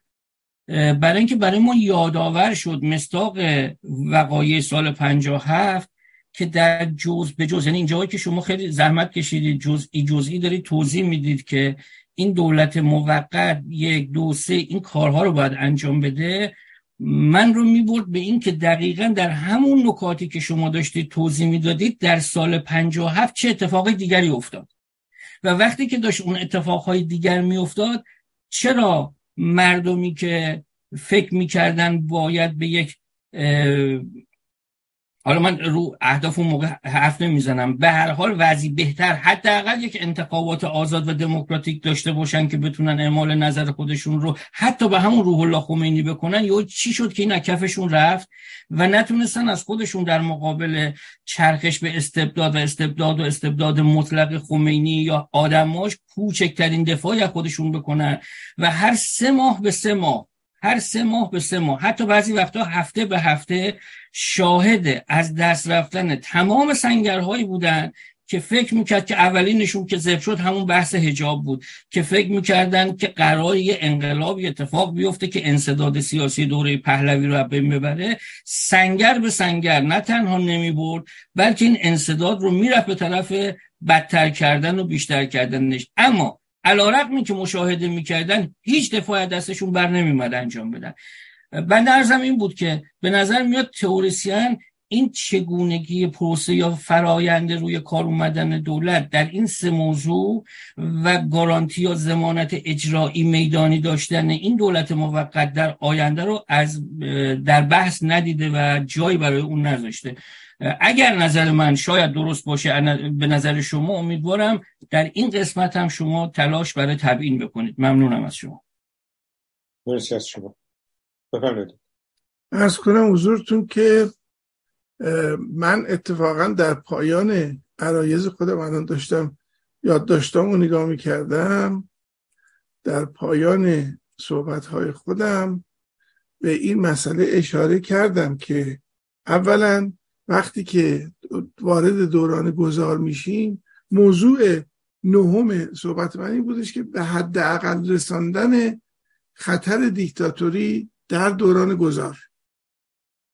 اما در پایانش عرض کردم که اینا همه فعله فائل می‌خواد اما بحث امروز من راجع به اینه که فائل کیه نخواهد بود. برای که اون به نظر من یه بحث مشبهیه که با مدد همگان می‌تونیم در آینده در سطح خود مهستانمون بهش بپردازیم. دونه دونه نامزدهای تشکیل دولت موقت رو در نظر بگیریم و ببینیم که کدوم اینها احتمال اینکه دوران گذار رو به دموکراسی برسونن و قابلیت بیشتری دارن. این کاریه که نه تنها ما در واقع ملت ایران باید انجام بده. یعنی الان دیگه دوران دیکتات چی میگن رهبری کاریزماتیک گذشته که یه آدمی پیدا بشه که همه نیروها و همه این حرفا همه با هم زیر چترش جمع بشن. همچین امکانی الان وجود نداره. بعضی مثلا میگن که شاهزاده رضا پهلوی یه شخصیت کاریزماتیکه. اما خب ما می‌بینیم که ایشون قادر به اینکه همه نیروهای سیاسی رو برگرد خودش جمع بکنه نیست. بنابراین ملت ایران این بار باید انتخاب بکنه. یعنی ابتدا گزینه هایی رو که وجود داره ببینه مطالعه بکنه برنامه هاشون رو ببینه بعد انتخاب بکنه که کدوم اینها مورد علاقه اونها هستن. در سال هفت ملت ایران وقتی که رفتش برای انتخاب گزینه از یه طرف با یک جریان کاریزماتیک رو به رو بود از طرف دیگه اصلا تو لیست خریدش دموکراسی وجود نداشت. شما وقتی نگاه بکنید شعارهایی که داده میشه و غیره هیچ کدوم نمیگن که باید دنبال حکومت دموکراتیک هستیم. آینده ایران در گروی این هست که از یک سو این گزینه ها شفاف بتونن بیان برنامه های خودشون رو نگاه خودشون رو بینش خودشون رو راجع به آینده ایران بیان بکنن نحوه وصول به این مسئله رو مطرح بکنن و بعد مردم بیان تو خیابون به جای اینکه یا بگن جمهوری اسلامی نمی‌خوان یا بگن رضا روحت شاد چون اگر روحی هم وجود داشته باشه این روح قادر به بازگشت به بدن رضاشاه نیستش که دو حتی رضاشاه بلند شد و ترتیب کارو بده. اینا همه شعاره. هنوز ملت ایران به طور دست جمعی در افواج میلیونی به خیابان نیامدند که یه چیزی رو صدا کنن یه گزینه رو انتخاب بکنن. اون روز هست که ما می‌تونیم بفهمیم که آیا مجاهدین انتخاب مردم ایران هستن؟ آیا کمونیست ها انتخاب مردم ایران هستن؟ کی اون هستش که می‌تونه دولت موقت رو تشکیل بده؟ من آمادگی خودم رو برای ورود به این بحث در یه جلسه دیگه اعلام می‌کنم و از شما هم دعوت می‌کنم که با همین آمادگی به چنان جلسه بیایید واقعا بشینیم بگیم آقا خب ما هم یه بخشی از ملت ایران هستیم. گزینه ما این وسط چیه؟ کی می‌تونه دولت موقت تشکیل بده. کی می‌تونه این دولت موقت رو وادار بکنه که به باز تولید استبداد نینجامه و جامعه رو به دموکراسی برسونه؟ این من فقط می‌تونم سهم فکر خودم رو خدمت شما بگم. ولی شما تک تکتون به عنوان شهروندان حالا الان نه آینده ایران لاقل مسئولیت این رو خواهیم داشت که انتخاب بکنید. ملت ایران انتخابای خیلی بدی کرده تا حالا. نشون داده که استعداد زیادی هنوز برای انتخاب درست پیدا نکرده. حالا میگن نسل زد آمده و این نسل زد خیلی دقیق و باشعور و می‌تواند ارز کنم که در راه دموکراسی گام بزنه. ما میگیم که انشالله چرا نه؟ ولی باید ببینیم چی میشه.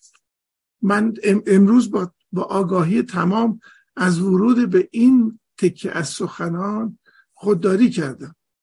و ولی آمادگی خودم رو اعلام می‌کنم که در یه جلسه دیگه در خدمتتون باشم.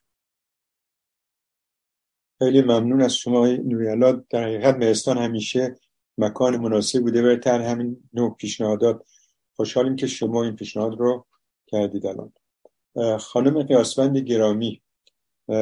میریم بیرون از سالن. یک پیام یا صدایی از مخاطبین مهستان لطفا بدم بله سپاسگزارم. عرض کنم ببخشید.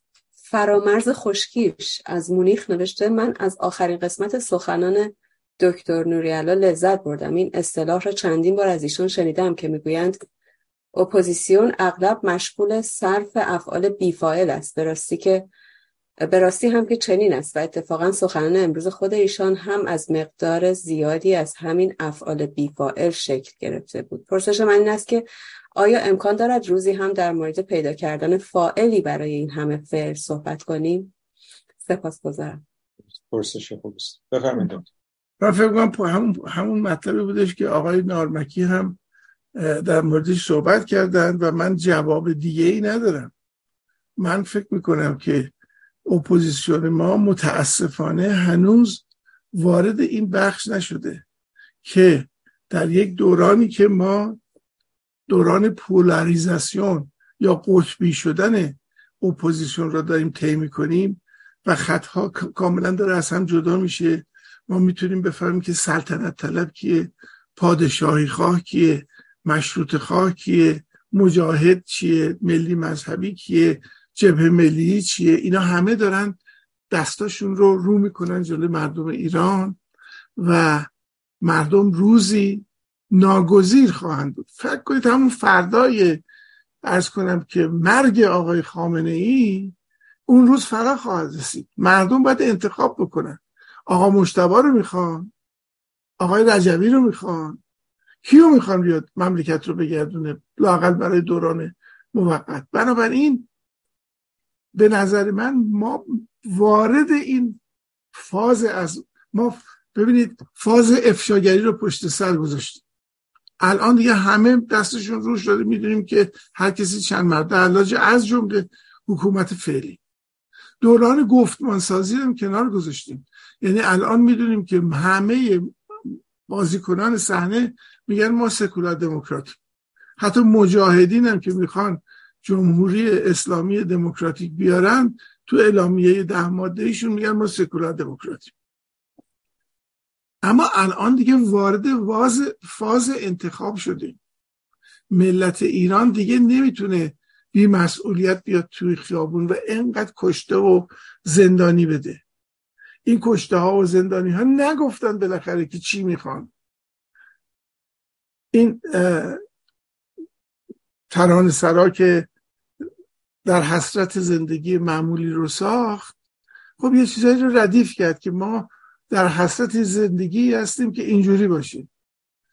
ولی انتخاب نکردش که کی می‌تونه این رو این ملت رو به اونجا برسونه. بنابراین همچنان ما در این مورد اقدامی نکردیم بحث نکردیم. به هم بیشتر فوش دادیم به هم پریدیم.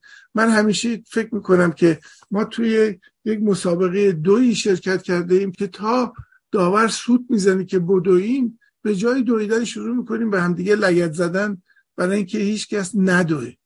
شما میزان ارز کنم که مطالب مخالف با همدیگه رد کردن همدیگه رسوا کردن همدیگه رو بسیار می‌بینید.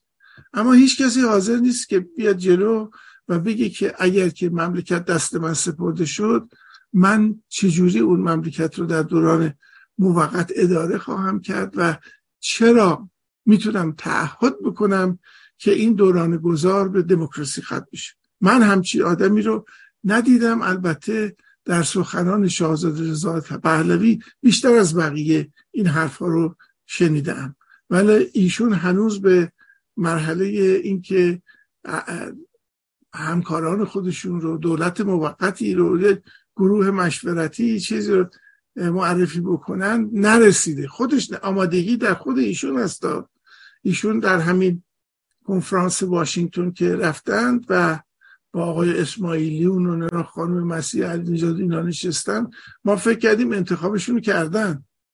ولی در عرض دو ماه ما دیدیم که نه این انتخاب فقط برای جدایی بوده و اینا همه از هم دیگه جدا شد. من, من استقبال می‌کنم از این جدایی برای اینکه این رو بخشی از روند قطبی شدن می‌بینم. ولی هنوز اقدامی در یعنی حتی ما نمی‌دونیم که بالاخره مشاورین شاهزاده کیا هستن. شاهزاده با کی رایزنی می‌کنه. چند تا اسم رو جست و گریخته میشنویم. مثلا میگن آقای امیر حسین اعتمادی مورد مشورت ایشون قرار می‌گیره. یا یکی میگه که آقای دکتر آهی مشاور ایشون. من نمی‌دونم. بنابراین ما حتی از جانب ایشون هم که از لحاظ گفتمانی مطالب بسیار دلکشی رو بیان می‌کنند ندیدیم که اقدام عملی صورت بگیره که بدونیم که نامزد ایشون و جمع ایشون برای آینده ایران چه کسانی است؟ مرسی از شما. آقای علی نجات ببخشید علی حسین نجات بفرمایید. بله با درود به همه دوستان و با درود به آقای دکتر نوری علا و تشکر از ایشون با توضیحاتی دادم و آموزش و واقعا استفاده کردیم.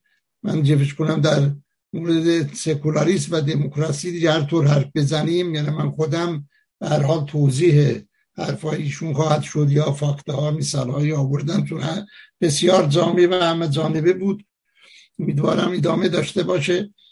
من واقعا یه گفتین یاد همین هفت که ذکر کردین ناشو وضعیتی داشت افتادم شاید شعارهایی که می‌دادیم افتادم با خودم.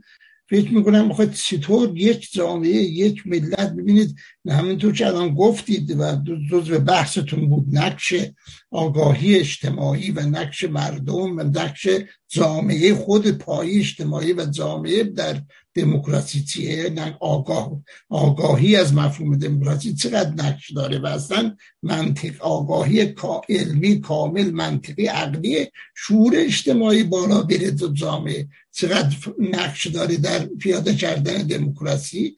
این نداشتیم ما. واقعا من با خودم فکر می‌کنم مثلا ما شعار می‌دادیم. شعار اصلی اصلی پنجاه هفت این بود. استقلال آزادی اول بود حکومت اسلامی و تازه یه پایه ارتقا دادن شد جمهوری اسلامی. این شعار اصلی هم تو دیوارها نوشته ها استقلال آزادی جمهوری اسلامی. و یک نفر فکر نمی‌کرد بابا آخه وقتی اسلام کلمش میاری حکومت اسلامی یا جمهوری اسلامی استقلال درست خوب باشه میشه مستقل کشور رو. ولی آزادی یعنی دموکراسی دیگه دموکراسی مجموعه آزادی هاست دیگه. آزادی فردی آزادی اجتماعی آزادی مطبوعات آزادی بیان. مجموعه چی جمع کنیم؟ میشه مفهوم دموکراسی. آزادی که اصلا وقتی یه توی اسم یه شریعت رو اسم یه حکومت اسلامی میاری که وصل به خدا به قید ثابت قوانین داره فکر داره همه چیز رو مشخص کرده تا لباس تا زندگی. خب نمی‌تونه چه شعار آزادی بدی؟ این کسی نمی‌پرسید اصلا. خب مثلا با اسلام چطور می‌تونه حکومت اسلامی با حکومت دینی مذهبی چطوری می‌تونی در این حال آزاده باشی؟ این تناقض اصلا هیچ کسی روشنفکرترین گروه ها نیروها شخصیت تو غیر اندک شماری که اصلا نقشی نداشتن تو جامعه. نیرون نمی گفتن اصلا یا درک نمی کردن که این چی تضادی خواهد داشت. اینه که واقعا بدون سکولاریسم تو گفتین مطلقا دموکراسی پیاده نمیشه. یعنی اصلا امکان نداره. پا اول که باید حکومت قانون حکومت غیر دینی تو جامعه باشه یک چه قوانینش و پایه‌هاشو از یک ایدئولوژی ثابت لایتغیری که تمام غیر خودش نفی می‌کنه. تنها مذهب نیست چه مذهب؟ چه ایدولوژی های غیر مذهبی مثل مارکسیسم؟ غیر خودش اصلا نفی می‌کنه قبول نمی‌کنه خب این با این حکومت چطوری میشه دموکراسی پیاده کرد؟ حتی جامعه هم آماده باشه همه مردم هم دموکرات باشن. و خب نمیشه بنابراین بعد از سکولاریسم باره مطلق, مطلق مسلم و نوبت بحث دموکراسیه بحث دموکراتیچه چون وقتی مسئله می‌بینید الان توی اندیشه ها و جامعه باید و گروه نمونه چند اپوزیسیون چون گفتید الان نیروهای ما ببینید شعار مرج اصلا از کجا اومده؟ واقعا من ببینید فر تو فرهنگ تو آگاهی اجتماعی تو همه رو باید تغییر داد. خودمون رو باید تغییر بدیم. پایه خودمون هسته. برای شاهزاده چون گفتید خب چیکار کنه؟ خودمون باید جامعه باید جامعه اپوزیسیون گروه ها نیروها باید آماده باشن. کاری انجام بدن که او بتونه کاری انجام بده در دور جمع بشن. همه و این اشکال اینجاست. اومدی مثلا ما حتی مثلا تو پنجاه هفت مرج بر مرج بر شاه. به من مادر بزرگ خانوم من که کرد هم بود. اینقدر بدش میمون گفت آخه شما چرا مرج میگید؟ همون مقامات می‌رفتیم تو حیات شب شوهر مرج بر شاه می‌دادیم. از عصبانی شد آخه مرج اون درک می‌کرد. آخه مرج چیه میگه؟ چرا آرزوی مرجیه چی کنید. یه چیزی که عجیب بود. مثلا امروز هم میاد میگه امروز. آخه حتی این که اصلا تو زبانهای دیگه نیست. انگلیسی اینا میگه داونید سرنگون باشه. اون فرهنگ باست همین بله. فرهنگ هم امروز عجیبه. توی اپوزیسیون نیروهایی که می‌خوان برای کشور دموکراسی بیارن. یا ادعاشو دارن که می‌خوان که کشور دموکرات باید دموکراسی بیارن. امروز تو تظاهرات مرج به همدیگه میگن. نه تنها مرج بر رژیم آخوندی یا رژیم حاکم که باید همشون از آرزوی مرج درست هم که داریم و اصلا نابود بشن. ولی وقتی میاد توی تظاهرات ضد این رژیم شعار مرج بر شاه الان داری میگی مرج بر شاه خب شاهی وجود نداره چه خب مرج بر سلطنت طلبا داری میگی دیگه. مرج بر یک گروه با کلمه مرج خب چجوری می‌تونی اینو بکشی؟ آرزوی مرج داشته باشی بعد بگی من به دیگری آرزوی مرج داشته باشی بعد شعار دموکراسی بدی. اینی که جامعه ما فرهنگ ما واقعا الان توی همین چه گفتید اشاره کردید. مثلا توی همین کلاب هاوس بحث ها اینا می‌بینیم که چه وضعیتی واقعا تحمل همدیگه رو خیلی ها ندارن. حالا من نمیگم همه وضع کلی این هست. به هر حال تا این وضعیت درست نشو خودمون رو یه صحبتی می‌کنید ببینی اصلا نفیه. یعنی حالت نفی دیگرانه. در حالی که بله, گروه ها اجتماعات یا احزابی که توی جامعه های مدرن و دموکراتیک هستن فعالیت انتخابات دموکراتیک. مثل هم دیگه نفی نمی‌کنن. نقد می‌کنن انتخاب می‌کنن نظرشون رو میگن پیروز میشن یا شکست می‌خورن. و نمیرن پشت این چه این یه نوع فاشیسم بنو ما تا اینجور خودمون اصلاح نکنیم الان و مسلمی که به مرحله بازسازی و جلوگیری از باز تولید استبداد چه گفتید؟ نخواهیم رسید. از همین خودمون و از اینکه هستیم باید شروع کنیم. با تشکر ببخشید. ممنون از شما. بفرمایید. والا من ارزی ندارم جناب حسین نجات در واقع محبت کردن و عرایز من رو تایید کردن که یکی از پایه های رسیدن به دموکراسی مردم هستن. شما نمی‌تونید 20 نفر یه جایی بشیدید و تصمیم بگیرید یه جامعه رو دموکراتیکش بکنید. باید قابلیت ها در خود مردم هم باشه. اتفاقا همین الان داشتم نگاه می‌کردم دیدم که یه خانومی به نام شهناز دهداری پور از سوئد توی یوتیوب ما نوشتن که هرگز ایران ما با داشتن چنین جوانان آگاه به ملیگرایی به دیکتاتوری نخواهد رسید. خب ایشون تضمین کرده که ملت ایران الان ملتی شده است که دیگه دیکتاتوری رو نخواهد پذیرفت. من امیدوارم که ایشون حرفش درست از آب در بیاد. من هم همین امیدو دارم. ولی تا ملت ایران انتخاب خودش رو نکنه به نظر من دستش رو نخواهد شد. روزی که انتخاب خودش رو کرد و چه جور انتخابی هم خواهد کرد شما فکر کنید که مردم ایران برن توی خیابون و بگن که رضا شاه روحت شد. ما به عنوان ناظر بگیم که خب ملت ایران تصمیمش رو گرفت. این تصمیم چجوری می‌خواد عملی بشه؟ رضا شاه که روحش که بر نمیگرده. تازه اینا از ترسشون کالبد رضا شاه هم بردن یه جایی سوراخ قایمش کردن که ما پیداش نکنیم که روح رو برگردونیم به قالب. بنابراین این یه شعاریه که فقط برای در آوردن حرس آخوندا خوبه. چون آخوندا متنفرن از رضا شاه و رضا شاه متنفر بود از اونا ترتیب کارشون هم داد. ولی هنوز من ندیدم که یا مثلا ملتی که شاه نداره حساب کتاب نداره. شاهی به حساب کتاب چه ربطی داره؟ ملتی که خودش حساب کتاب نداره هستش که به بدبختی می‌رسه.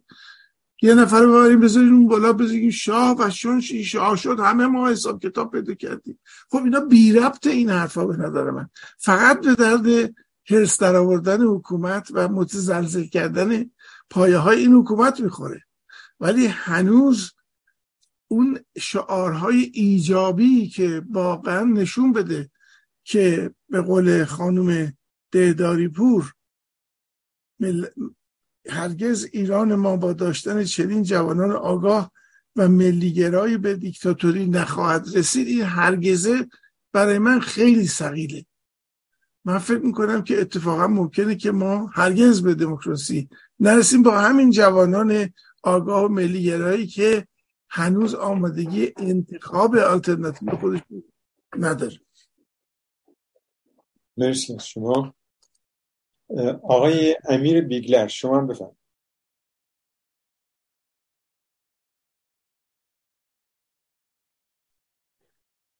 پوزش می‌خوام با درود فراوان خدمت همه دوستان سروران و باشندگان در اتاق و بینندگان عزیز هموطنانمون در سراسر دنیا که این برنامه رو نگاه می‌کنه با سپاس فراوان از جناب نوریالا به خاطر این موضوع جالب و به قول خودشون که سوال 6 میلیون دلاری هم توش بود یا هست به عبارتی توضیحاتی که دادن. خب حالا برای این زمان کوتاه فکر می‌کنم بسنده بود ولی مسئله که مشکل فعلی ما در در حال حاضر هست که دوستان و خود جناب نوریالا هم بهش اشاره کردن مشکل اینه که همون فایل هایی هستن که وجود ندارن. من فکر کنم این فایل هستن. ولی یک به صلاح رابطی باید وجود داشته باشه که این فائلا رو به صورت دست جمعی به همدیگه وصل بکنه. البته من این صحبت خصوصی با جناب نوریالا کرده بودم. حالا چون موضوع امروز رو در مورد دموکراسی یا دموکراسی پایدار بخوایم بگیم که جلوی باز تولید دیکتاتوری رو در ایران بگیره چون واقعیت هم از نظر فرهنگی هم از نظر تاریخی پس از حتی پس از این 45 سال جمهوری اسلامی ایران واقعیت شرایط داره؟ حالا با وجود این نسل جدید که جناب نوری علم گفتن نسل زد که به قول معروف یا نسل هشتادی که من به شخصه امیدم واقعیت به این نسله با وجود این به خاطر بی تجربه شاید یا مسائلی که ما که به صلاح تجربه زندگی و حالا پژوهشی بخشی بیشتری داریم ترسی داریم که مسیری که میره باز دو مرتبه به دیکتاتوری ختم بشه. فقط مسئله سنی که چجوری؟ من به شخصه به اون فرمی که جناب نوریالا توضیح دادن به در مورد دوران گذار خب من تجربه 57 هم داریم. البته خب توضیح هم دادن. مسئله دولت موقت سال 57 توضیح دادن. من با ایشون موافقم. خب خودمونم تجربهشون کردیم. ولی یک چیزی که ما باید به اصطلاح از تجربیاتمون استفاده بکنیم به یه نتیجه برسیم اینه که روی احتمالات و اتفاقات حساب نکنیم. یعنی بیایم بگیم که هر اتفاقی می‌خواد بیفته خب بیفته. ما اساسش رو از قبل تعیین می‌کنیم. یعنی به این امید نذاریم که یه سری فائل بیان امیدوار باشیم که این عده فائل بیان و دولت موقتی دولت نمیدن در تبعید که اسامی مختلفی هم براش ساختن بیان و به ما این تضمین رو بدن که بعد از این دوران گذار حالا که به باور من باید قراردادی باشه نه اینکه شرایطی باشه. ببینیم کی شرایط اتمام این دوران گذار تموم میشه.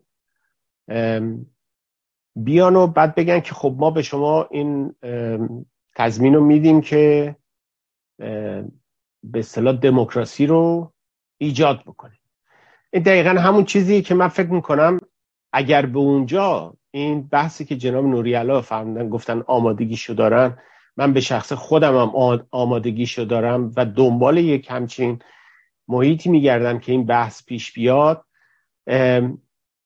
مطمئنا اگر به اونجا برسه این فعالین که دولت موقت رو تشکیل میدن مطمئنا به شما خواهند گفت یا به ما خواهند گفتش که تضمینی در هیچ جا وجود نداره. به خاطر همین میگم ما باید بشینیم فکر کنیم ببینیم یک راه حلی پیدا بکنیم که جلوی احتمالات رو بگیریم. مثلا رو احتمالات حساب نکنیم. یک چارچوبی درست بکنیم بگیم این چارچوب ماست برای یک دموکراسی پایدار برای اون سکولاریسمی که به قول آقای امیر تاهری میگه که من با این واژه نمی‌فهمم یعنی چی سکولاریسم نمی‌دونم دموکراسی. نمی‌دونم لیبرالیسم تمام این تفکرات. خب شاید هم بهش میشه حق داد. حالا بگذاریم از اینکه ایشون هدف دیگه داره ولی میشه بهشون حق داد که خب به خاطر اینکه ما تجربه نکردیم. اگر یه شخصی هم مثل جناب نوری میاد این موضوع رو انتخاب می‌کنه خب به خاطر تجربیاتشه به خاطر اطلاعاتشه به خاطر تحصیلاتشه می‌تونه بیاد در این مورد صحبت بکنه. به خاطر مدتی که در یک همچین فضای دموکراتیکی زندگی کرده مثل خیلی از ماها و می‌تونه بیاد در موردش صحبت بکنه. می‌تونه بفهمتش می‌تونه درکش بکنه می‌تونه شرایطش مشخص بکنه. ولی مسئله سر اینه که خیلی ها نمی‌تونن بکنن. خب آقای امیر تایری یکی از اوناست که میگه من نمی‌فهمم. به خاطر همین در مورد سکولاریسم هم همینه که ما عده مذهبی داریم که به قول همونجور که جناب نوریالا گفتن از تاریخ بازگو کردن که الان هم قدرت دستشونه اینا سکولاریسم و عرفیگرایی معنا می‌کنن که واقعیت همون هم هست معنای کلمه ایش. ولی از عرفیگرایی اینا به دو مرتبه به همون اسلام می‌رسن. یعنی عرفیگرایی رو بر اساس سنتی که بر جامعه هست استوار می‌کنن. و سنت چیست؟ سنت اسلامه. قوانین اسلامه. یعنی شما با یک پشتگوارو از عرفیگرایی می‌رسید دو مرتبه به همون اسلام. یعنی شما محتوای سکولاریسم همچنان برگردوندن که باز دو مرتبه به همون اسلام می‌رسن. با این با وجود اینکه یعنی به اضافه این که خودشون هم بارها گفتن سیاست ما مثل دیانت ماست دیانت ما مثل سیاست ماست. یعنی شما در اون فضای دموکراسی دموکراتیک نمی‌تونید انتظار داشته باشید که از یک شخصی که به اصطلاح اعتقاد کامل داره به مذهبش به ایدئولوژیش که حالا این ایدئولوژی رو ما در نظر می‌گیریم بیاد بگه که من وقتی بیام تو سیاست ایدئولوژی رو می‌ذارم تو خونه. خب نمیشه باور کرد.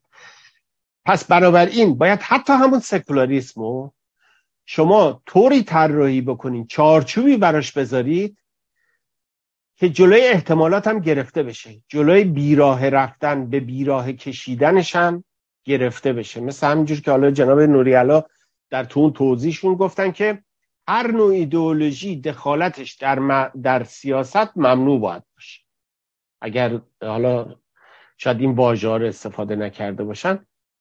ولی من فکر کنم یه همچی چیزی در گفتارشون من گرفتم. اینجوری تفسیر میشه. ولی اینا باید در چارچوب همون قانون باشه. یعنی شما ببینید امریکا رو در نظر بگیرید امریکا کشوریه که به دموکراسیش بر اساس قانونه ولی اساس دموکراسیش بر قانون نبوده. یعنی یواش یواش قانون قدرت گرفته. برعکس شما دموکراسی که مثلا در آلمان می‌بینید اینا اساس دموکراسیشون رو قانون می‌دونن. یعنی میگن در این چارچوب قانونی ما می‌تونیم دموکراسی رو پایدار نگه داریم و اجراش بکنیم. جناب خلاصه ببخشید پوزش می‌خوام من همینجا پس قطع می‌کنم. اگر فرصتی بود اجازه داشتی من به من دادی دوباره باشه. خیلی باشه چشم.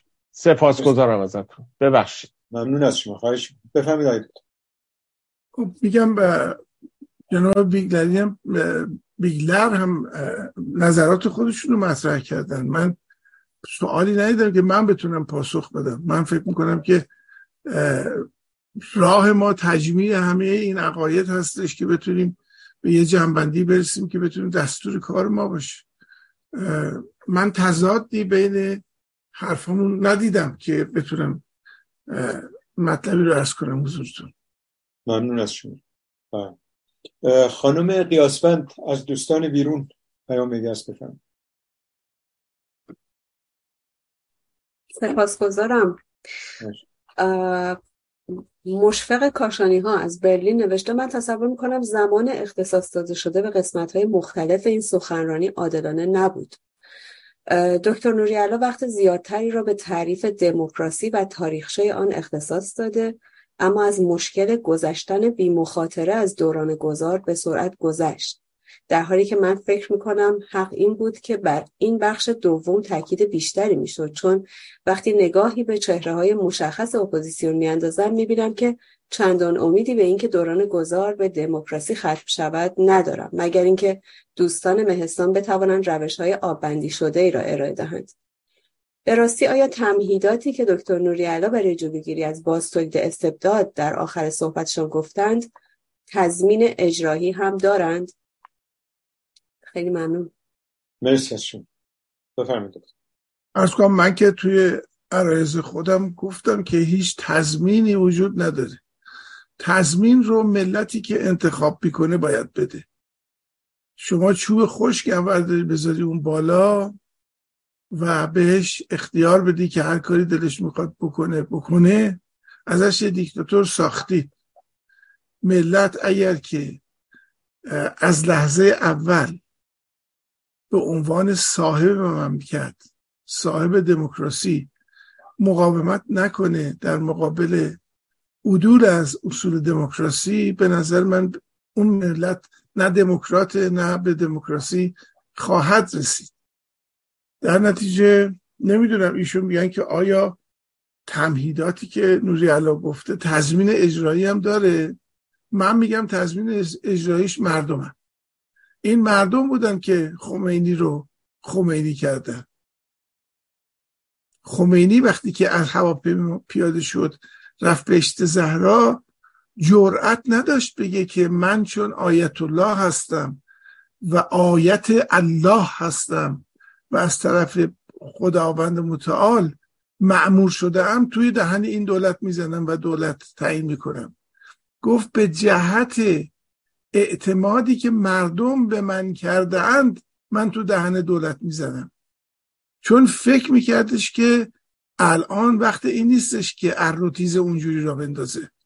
ولی روز که گذشت دید آقا اصلا کسی ازش مطالبه چیزی نمی‌کنه. سران ارتش می‌بره رو پشتمون مدرسه تیربارون می‌کنه همه اعلامیه موافقت میدن. مجاهدین میگن ای پدر بزرگ آفرین بر شما که چنین کاری کردید خلخالی رو میفرسته دسته دسته آدم می‌کشن کسی حرفی نمی‌زنه. به نظر من تضمین اجرایی دست مردم. اگر مردم به حقوق خودشون به مطالبات خودشون اعتماد داشتن جلوی هر دیکتاتوری رو می‌تونن بگیرن. اما اگر نداشتن به نظر من تو همون پیچ اول دموکراسی بازی رو خواهند باخت. خیلی ممنون از شما مرسی. آقای شهاب سنی. بفرمایید.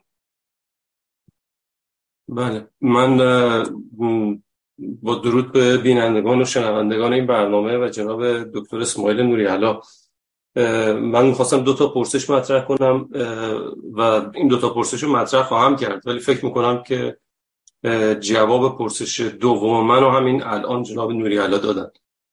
من یه نکته قبل از پرسشام خدمت شنوندگان و بینندگان و حضار در این جلسه عرض بکنم که من برخلاف بعضی از هموطنان که نگران دموکراسی در فردای رژیم حاکم هستند زیاد نگران نیستم در, در واقع به اون صورت نگران نیستم فکر می‌کنم که میزان درک از دموکراسی در میان هم میهنان ما در امروز به مراتب بیشتر از سال 57 که در اون روزها اصولا حرفی از دموکراسی نبود. همینطوری که جناب نوری علا هم اشاره کردن این مسئله. ولی امروز فرق داره.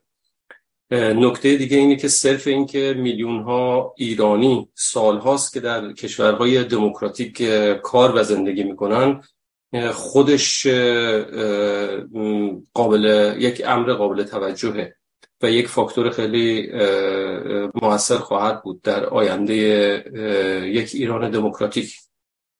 اما برگردم به پرسش خودم. جناب نوری الله سرکار, سرکار عالی اشاره کردید که برای استقرار دموکراسی در میهنمان نیاز به سکولاریسم هست. و ما نیاز به سکولاریسم داریم. همچنین فرمودید که سکولاریسم و توسل به سکولاریسم زمانتی برای رسیدن به دموکراسی نیست. حالا پرسش من اینه که آیا میشه این جمله رو این گونه تکمیل کرد که سکولاریسم درسته که سکولاریسم زمانتی برای رسیدن به دموکراسی نیست اما فقدان سکولاریسم یقینا زمانتی برای باز تولید استبداد و دیکتاتوری خواهد بود. آیا میشه این جمله رو به این صورت تکمیل کرد که فقدان سکولاریسم یقینا به به دیکتاتوری منجر خواهد شد؟ این پرسش اول من پرسش دوم هم فکر می‌کنم شما جوابشو الان دادید برای اون هموطنمون. ولی باز هم من مطرحش می‌کنم که آیا اکثرا می‌پرسن که چه زمانتی برای اینکه دولت گذار به دموکراسی منتج بشه وجود داره. این پرسشی که فکر می‌کنم بارها ما شنیدیم که چه زمانتی وجود داره که این دولت گذار که به همینطور که شما فرمودید یک دولت دموکراتیک نخواهد بود منتخب نخواهد بود چه انتخابی وجود نخواهد داشت در به وجود آمدن این دولت گذار. چه زمانتی وجود داره؟ همه می‌پرسن که چه زمانتی وجود داره که این دولت گذار به دموکراسی منتج بشه. من مایلم که از سرکار عالی بپرسم که میشه اینجور فکر کرد که دولت موقت در خلال دوران گذار خودش گذار کشور به سمت دموکراسی بدون حمایت و نظارت ملت هرگز بار دموکراسی رو به مقصد نخواهد رسوند. یعنی به زبان دیگه ملتی که دموکراسی رو درک بکنه و حقوق و وظایف خودش رو نسبت به دموکراسی بدونه این ملت شانس خیلی بزرگی خواهد داشت که به دموکراسی برسه. یعنی به قول معروف کلید قضیه در درک ملت نسبت به دموکراسی و حقوق و وظایف خودشون نسبت به دموکراسی خواهد بود. آیا این این گزاره می‌تونه درست باشه؟ من تشکر می‌کنم از وقتی که به من دادید. مرسی از شما حالا من فکر می‌کنم که میشه این مسئله اول سوال اول رو در این فرمول پاسخ داد که دموکراسی شرط لازم ببخشید سکولاریسم شرط لازم دموکراسی است اما شرط کافی نیست. و خیلی مسائل دیگه وجود داره که اونها هستند که اما بدون دموکراسی بدون سکولاریسم آیا ما دموکراسی می‌رسیم یا نه؟ من فکر نمی کنم نمی‌دونم. من فکر می‌کنم که اگر سکولاریزم رو به معنای سکولاریزم نو بگیریم حرف شما درسته. ولی اگر که ارز کنم که سکولاریزم رو به تنهایی و در حد مثلا جدای مذهب بگیریم نه. برای که نمونه های مختلفی داریم. نمی‌دونم شوروی رو داریم کوبا رو داریم کشورهای کمونیستی رو داریم حتی کشورهای بعثی رو داریم. مثل سوریه مثل عراق و اینها. که اینها حالا نمی‌خوام بگم که مثل ترکیه و خود ایران. ولی در تمام اینها شما می‌بینید که سکولاریزم حرف اوله. ولی هیچ گونه تضمینی وجود نداره برای اینکه به دموکراسی برسن. اما اگر نبود دیگه معلوم نیستش که چه خواهد. در مورد پرسش دوم هم خب شما در واقع عرایز من رو دارید تایید می‌کنید. من مسئول دموکراسی در یک کشور و مردم اون کشور می‌دونم همه صاحبان قدرت تمایلشون به اینه که مدت زمامداری خودشون رو طولانی بکنن. از پسر به, به پسر از پدر به پسر به دختر و غیره برسه. هر چقدر که بتوانند امیال خودشون رو بر جامعه مسلط کنند این یه میل طبیعی آدمیه. حتی شما این رو می‌تونید تو اشل خانواده هم ببینید که مثلا یه پدری که توی خانواده زندگی می‌کنه تا چه حد دیکتاتور, معاونه عمل می‌کنه تا چه حد کمتر ما برمیخوریم به پدران دموکرات شوهران دموکرات یا حتی مادران دموکرات. هر کسی تیغش تا هر جا که ببره می‌بره. باید دید چجوری میشه جلوشو گرفت چجوری میشه صد ساخت در راهش. و این میفته به عهده جامعه جامعه با نهادهای مدنی خودش جامعه با احزاب خودش جامعه با مجلس شورای خودش. اینها همه ساخته میشن برای اینکه جلوی اون یک کتازی گرفته بشه. من یکی از نگرانی هایی که امروزه دارم این تمایل به دیکتاتوری است که رفته رفته داره در ایران به وجود میاد هم در داخل ایران هم در خارج ایران. یعنی ارز کردم توی یکی برنامه های تلویزیونی خودم ارز کردم خیلی هستن که میگن آقا این شاهزاده رضا پهلوی به کار ما نمی‌خوره چون این آدم دموکراتیه. اینا می‌خوان فردا که حکومت ساقط شد هرچی آخون تو کوچهشون پیدا میشه دار بزنن. اینا حوصله این که حالا محکمه تشکیل بشه یه عده قاضی بشن یه عده وکیل مدافع بشن برن ببینن این چه کرده است چه نکرده است. اصلا اعدام در آینده ایران وجود خواهد داشت. اینا این حوصله این کارا رو ندارن که. اینا می‌خوان همون فردا همه این تکلیف ها روشن بشه. آخوندان نابود بشن. اسلام اصلا از ایران رخت بربنده و بره. قبل نمی‌دونم خمینی رو ویران می‌کنه. من این تمایل رو که نگاه کنم تنم میرزه برای که هیچ کدوم اینها تمایلات دموکراتیکی نیستش. اینا همه راه میده به اینکه یه دیکتاتوری حالا بگیریم دیکتاتوری مسله رو مردم می‌خوان که به صلاح اونها دیکتاتوری کنه. خمینی رو به همین دلیل آوردن. مردم وقتی که گفتن که خمینی بیاد رهبر ما بشه رهبر فقط خمینی به خاطر این بودش که فکر می‌کردن خمینی مسلحه به صلاح اونها داره عمل می‌کنه. نه اینکه دموکرات نیست. می‌گفتن چه خوبه آقا یک رهبر مقتدری که به فکر ملت ایرانه می‌خواد آب و برق را مجانی کند اتوبوس را مجانی کند اینجور بکند اونجور بکند. بزنه آقا بره تمام این چیزا رو بین ببره. این تمایل الان داره به صورت بارزی مطرح میشه در حرکاتمون. خواستار دموکراسی یعنی خواستاری صبر و استقامت و مدارا و ارز کنم که بر اساس قانون عمل کردن. من یادم انقلاب که شده بود توی اون میدون 28 25 مرداد حالا نمی‌دونم اسمش چی هستش یارو پلیس راننده رو گرفته بود که مثلا چرا از چراغ قرمز رد شده بود آقا ما انقلاب کردیم که آزاد بشیم. یعنی تصورش از انقلاب این بودش که قانون رو رعایت نکنه. قانون ترافیک رو رعایت نکنه. این ملت به دموکراسی نخواهد من اینطوری می‌بینم قضیه رو. شاید اعتمادی که اون خانوم از سوئد گفتن که این نسل جدید ایران نسلی است که ایران رو دموکراتیزه کرد. امیدوارم که این عملی بشه و جلوی این بیقانونی ها و انقلابی رفتار کردن ها گرفته بشه. و الا اینقدر خشم زیاده اینقدر نفرت زیاده که این می‌تونه منفجر بکنه جامعه ما قضیه قضیه این نیستش که یک کشوری با یک کشوری جنگه. الان این ور کوچه با اون ور کوچه در جنگه. همه می‌دونن که تو این ساختمون چهار تا حزب میشینن.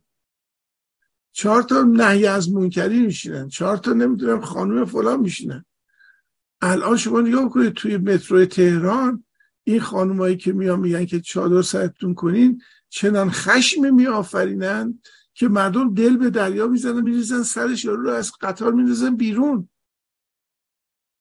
این خشم رو این حکومت ایجاد کرده. این حکومت بوده است که کاری کرده که مردم به ویرانی بیشتر فکر کنن تا به سازندگی.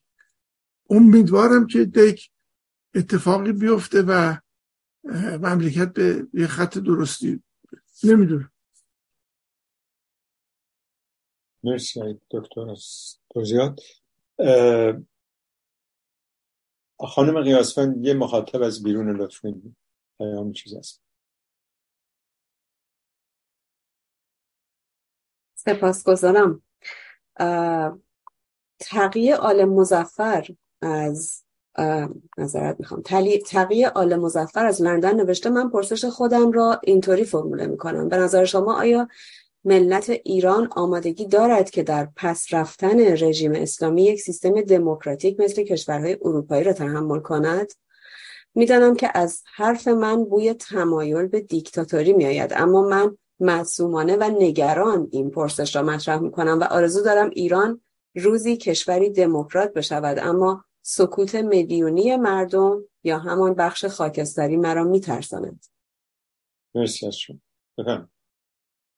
شاهد از قیب رسید دیگه. ایشون هم همون نگرانی رو دارن که من دارم. و یه شاهد دیگری رو هم ارائه میدن. سکوت میلیونی بخش خاکستری. خب، این امر بارزیه. در همه انقلاب های دنیا لاقل میگن که سه و نیم درصد از افراد یه جامعه باید بیان توی خیابون تا ترانزیشن یا انتقال صورت بگیره. تعداد کسایی که الان در ایران میان به خیابون شعار میدن چشمشون از دست میدن شکنجه میشن زندان میرن. چند درصد 85 میلیون جمعیت ایران هستن. نمی‌دونم به نظر من سکوت بخش خاکستری مسئول مسئولان وضعیت فعلی در ایرانه. در حالی که هیچگاه ملت ایران به این حد از زیر خط فقر قرار گرفتن گرفتار بودن. من این سریال ها و فیلم هایی رو که در ایران ساخته میشه گاهی فرصت می‌کنم نگاه می‌کنم که اقلا از دور این جامعه رو ببینم. یک دونه ارز کنم که داستانی فیلمی نمی‌بینم که درش یک ملت بدبخت و گرفتار و بیچاره رو که در چنگال بروکراسی فاسد ارتش فاسد رژیم فاسد قرار نداشته باشه نمی‌بینم. همه دارن از یک وضعیت بسیار ناراحت کننده و چیزی دارن حکایت می‌کنن. در نتیجه با همه این احوال اما قشر خاکستری که یعنی اکثریت مردم ایران سکوت می‌کنن و وارد بازی نمیشن چیه؟ میشه راجبش راجب اونم خودش یک مبحثیه که میشه راجبش کلی حرف زد.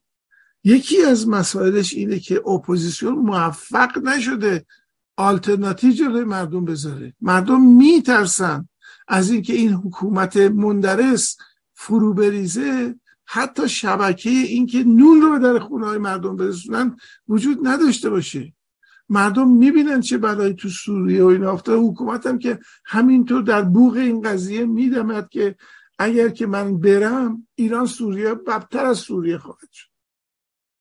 بنابراین وظیفه اپوزیسیون ایجاد امیده ارائه آلترناتیوه ارائه این تضمینه که اگر اینا رفتن یه عده هستن که می‌تونن مملکت رو اداره کنن و به راه درست هم اداره کنن. یعنی در عین حالی که به قشر خاکستری ایراد می‌گیریم باید توجه داشته باشیم که چشم این قشر خاکستری به اپوزیسیون و آلترناتیو اونه که هنوز درست نشد. مرسی. برمیگردیم داخل. آقای حسن دانشور خیلی ممنون. خود این بحث آخری جالب بود. آدم نمی‌دونه کدوم انتخاب کنید تو گفتگوها که آیا مردم ایران ملتی دیکتاتور پرورن؟ آیا قشر خاکستری وجود داره که نمیاد تو می‌دونه داستان این خوش بحث جالبی رو در واقع میشه درش تدارک دید. در بسیاری از جایی که دموکراسی مستقر شد وضعشون از ما بدتر هم بوده. یعنی قشر خاکستریشون خیلی گنده تر بودن.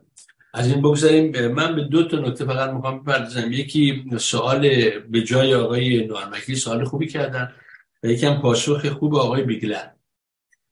آقای نارمکی سوال خوب چون بود که در واقع دنبال زمانت اجرایی میگشتن توی بحثی که آقای نوری داشتن.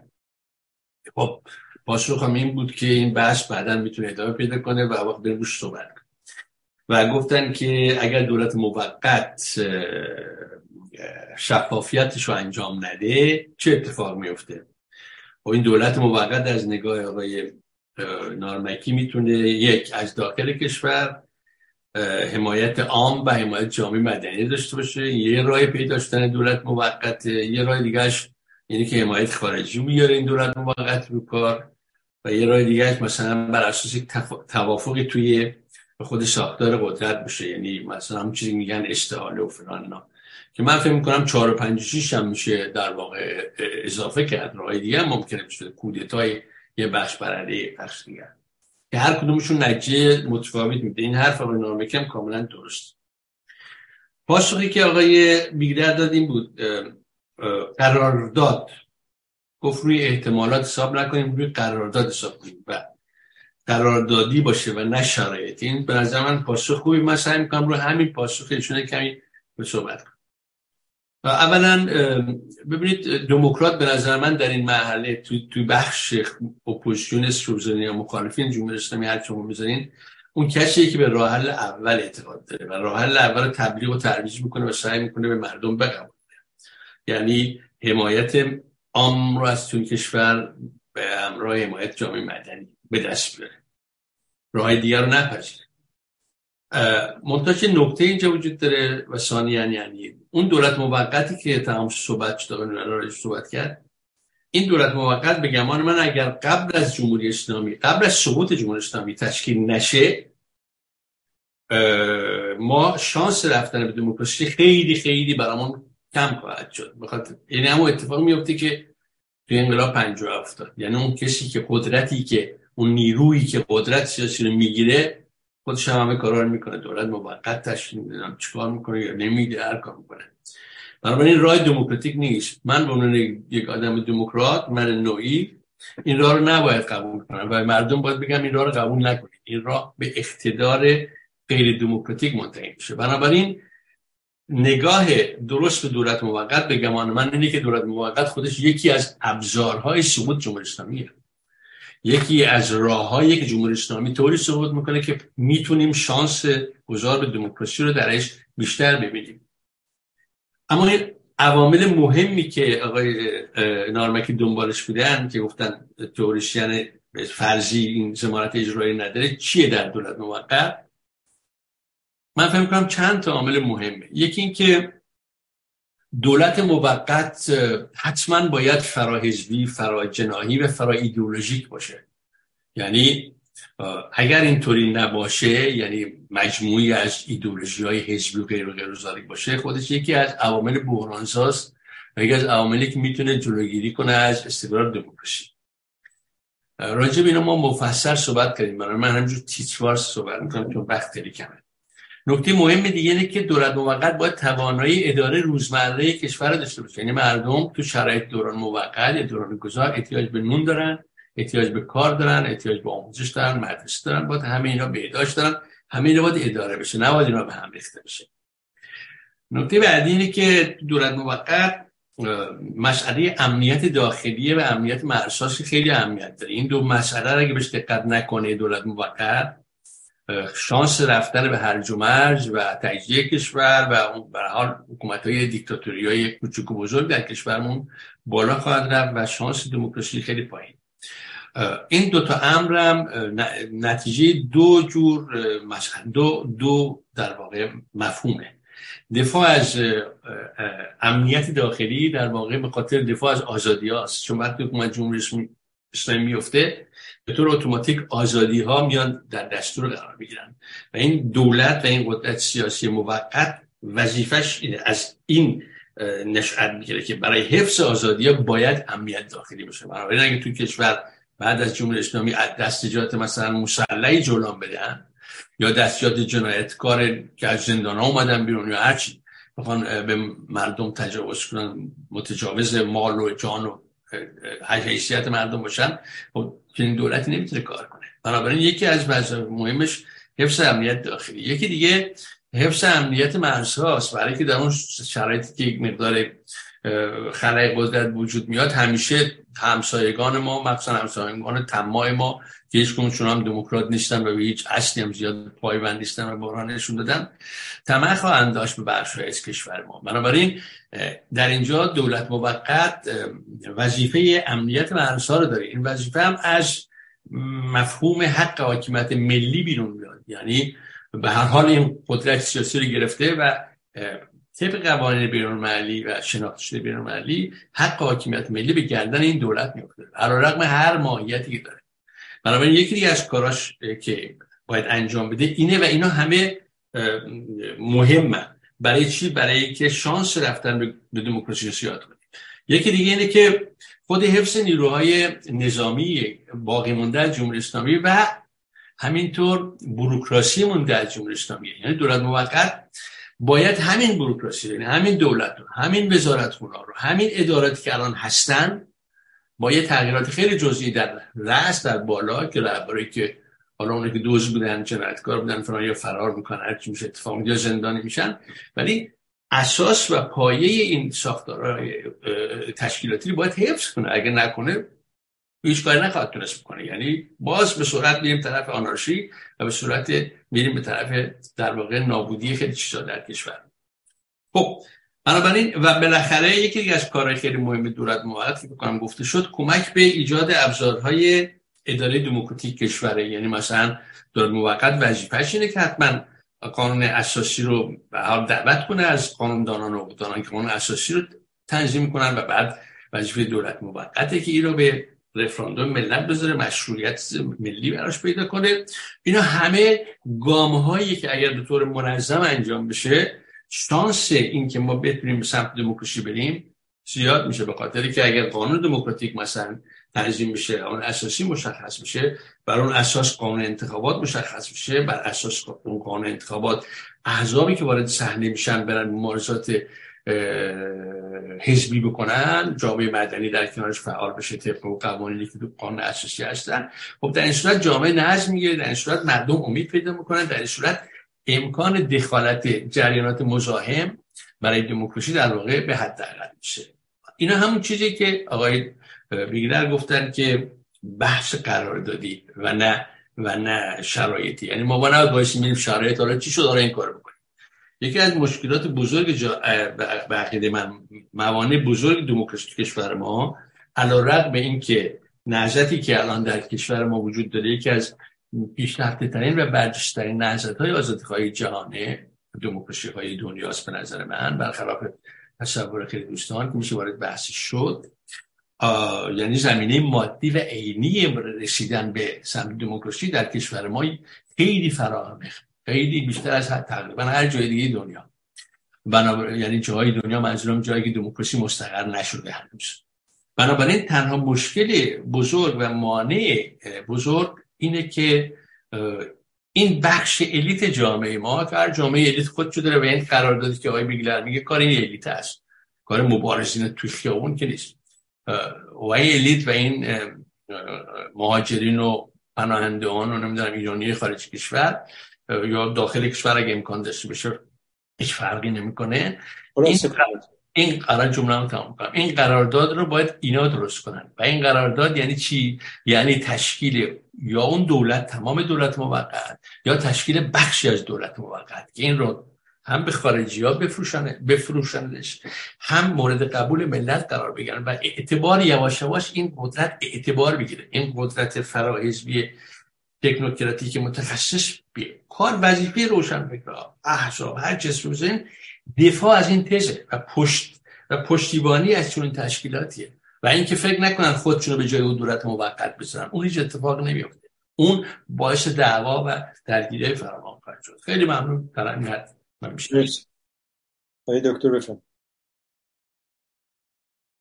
ارز کنم که خب من که مشکلی با سخنان آقای دانشور ندارم. من رو تصدیق می‌کنم. به حال ما از روزی که شبکه سکولارهای سبز درست کردیم اگر که مرامنامهش رو بخونید کوشش برای اینه که زمینه فراهم بشه که آلترناتیو یا دولت موقت قبل از فروپاشی حکومت اسلامی وجود بیاد. وقتی هم که تبدیل شدش به جنبش سکولار دموکراسی الان به سایتمون هم که مراجعه کنید نوشته پایگاه رسمی جنبش سکولار دموکراسی ایران برای ایجاد آلترناتیو سکولار دموکرات.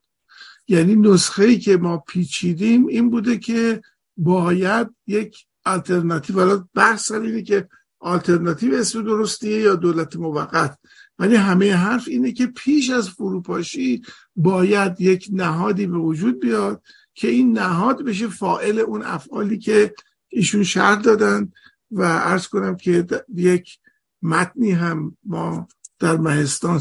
داریم به نام توقعات سکولار دموکرات ها از دولت موقت که خود آقای دانشورم نویسنده اصلیش بودند.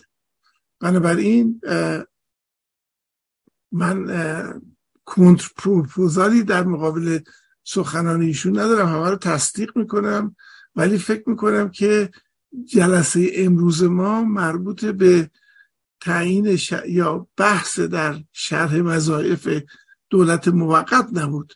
من فقط گفتم که چگونه می شود راه های این که حکومت دولت موقت به راه دیکتاتوری کشیده نشه رو چگونه میشه فکر کرد راجع بهش حکومت دولت موقت؟ و چه کارهایی رو در نظر داشته باشه که اون کارها نشانه این باشه که ما داریم حرکت می‌کنیم به سوی دموکراسی. و الا من همه مطالبی رو که ایشون فرمودن رو تایید می‌کنم. ممنون از شما. بله زمین سازی برای استقرار دموکراسی سکولار دموکراسی است. خانم قیاسفند لطفا یک پیام از بیرون بفرمایید. بله خیلی ممنون. محسن دولو قاجار از مونیخ. نوشتند آقای نوریالا در گفتگوهاشان در دوشنبه ها با آقای علیرضا میبودی با فکر بازگشت به مشروطه که مثلا آقای امیر تاهری مطرح می کنند مخالفت کردند. می شود از ایشان توضیح بیشتری خواست یا لاقل خواهش کرد که در برنامه فردا با آقای میبودی در این مورد توضیح بیشتری بدهند؟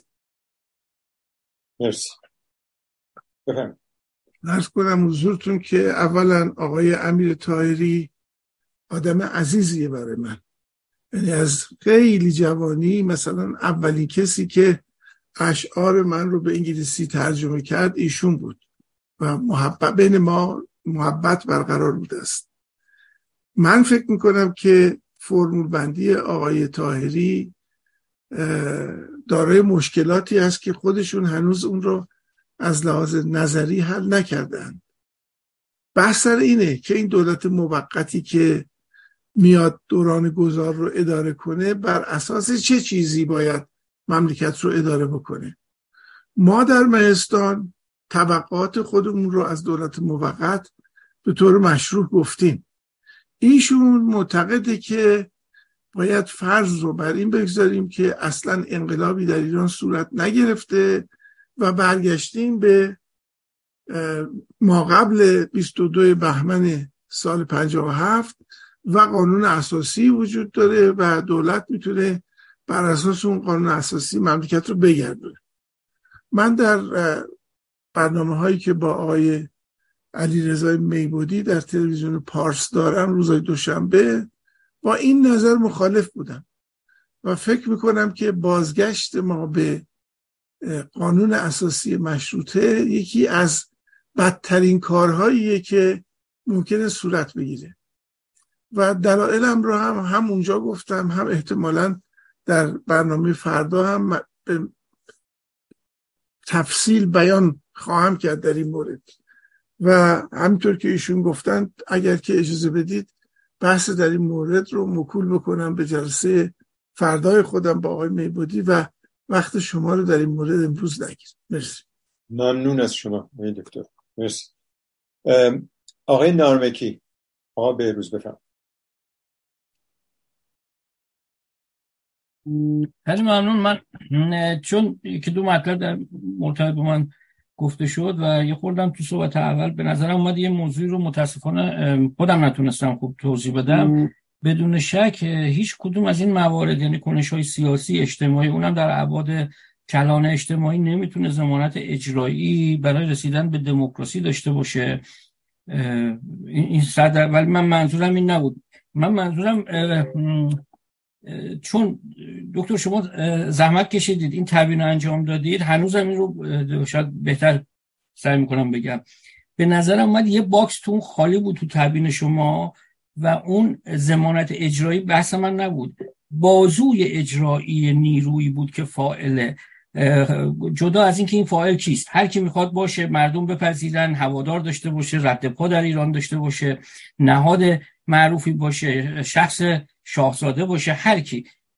اون نیرویی که داره این رو رهبری اون فاعله که شما گفتید تو تبیین شما رو عرض می‌کنم. در تبیین شما که همه رو تو جزئیات آورده بودید به نظر من بازجوی بازوی اجراییش نامشخص بود. این این نیرو حالا هر کی که هست می‌خواد به کی اتکا بکنه برای پیش برد؟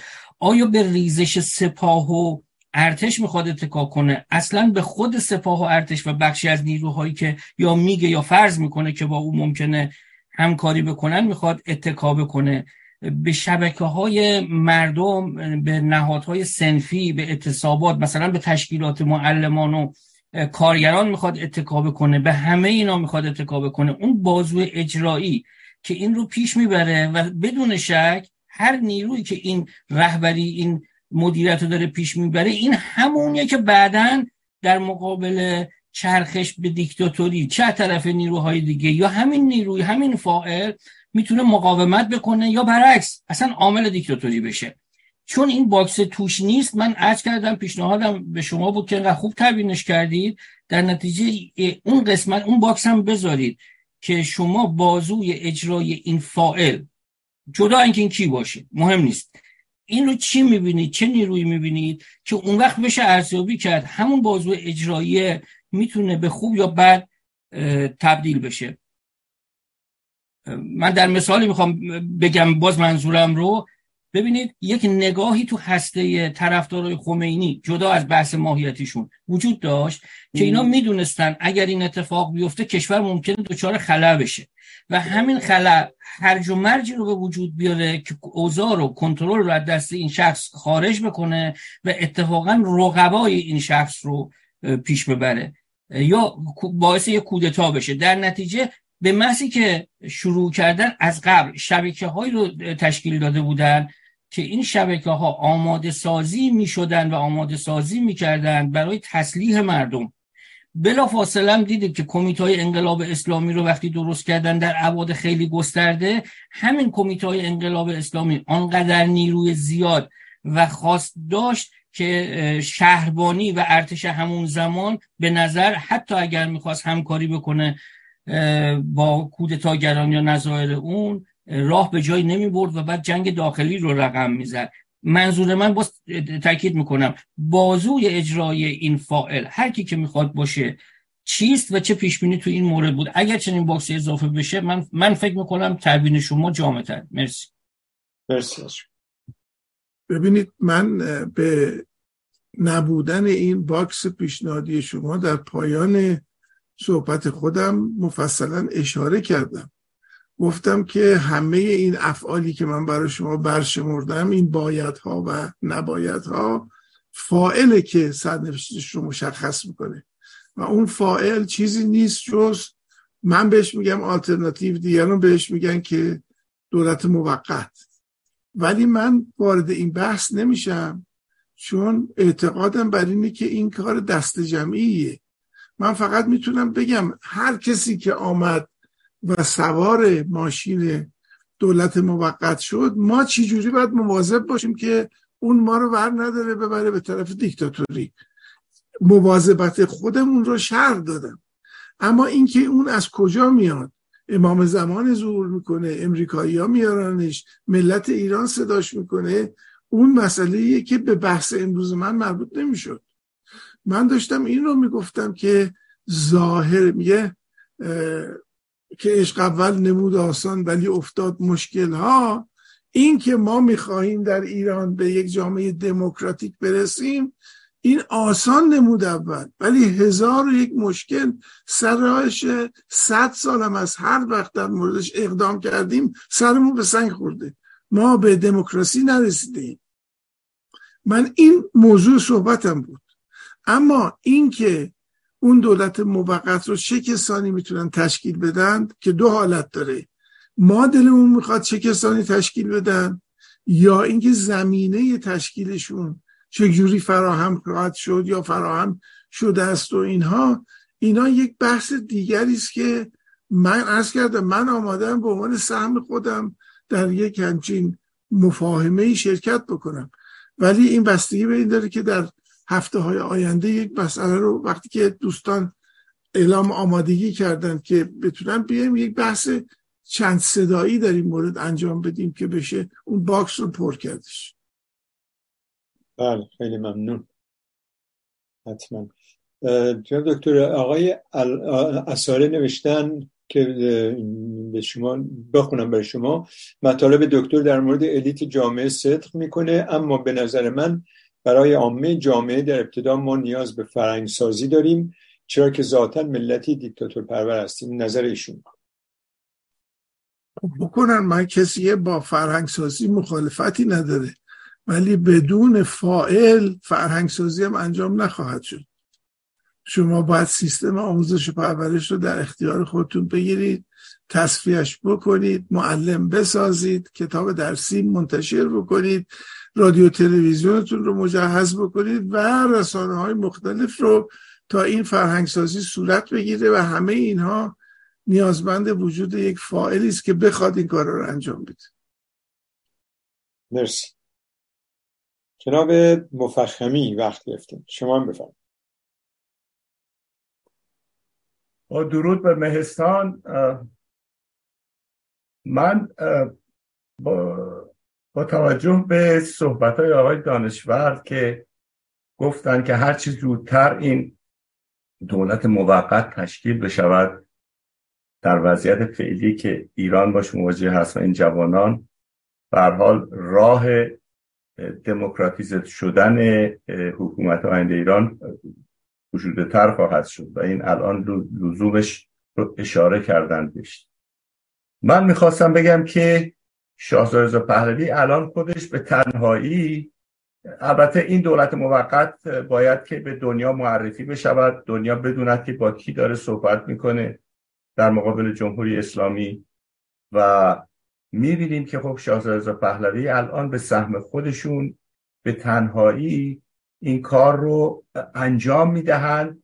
نه آنچنان که این به حساب یک لجیدمسی داشته باشه برای دنیا خب ایشون تنها این کار رو کم و بیش داره انجام میده.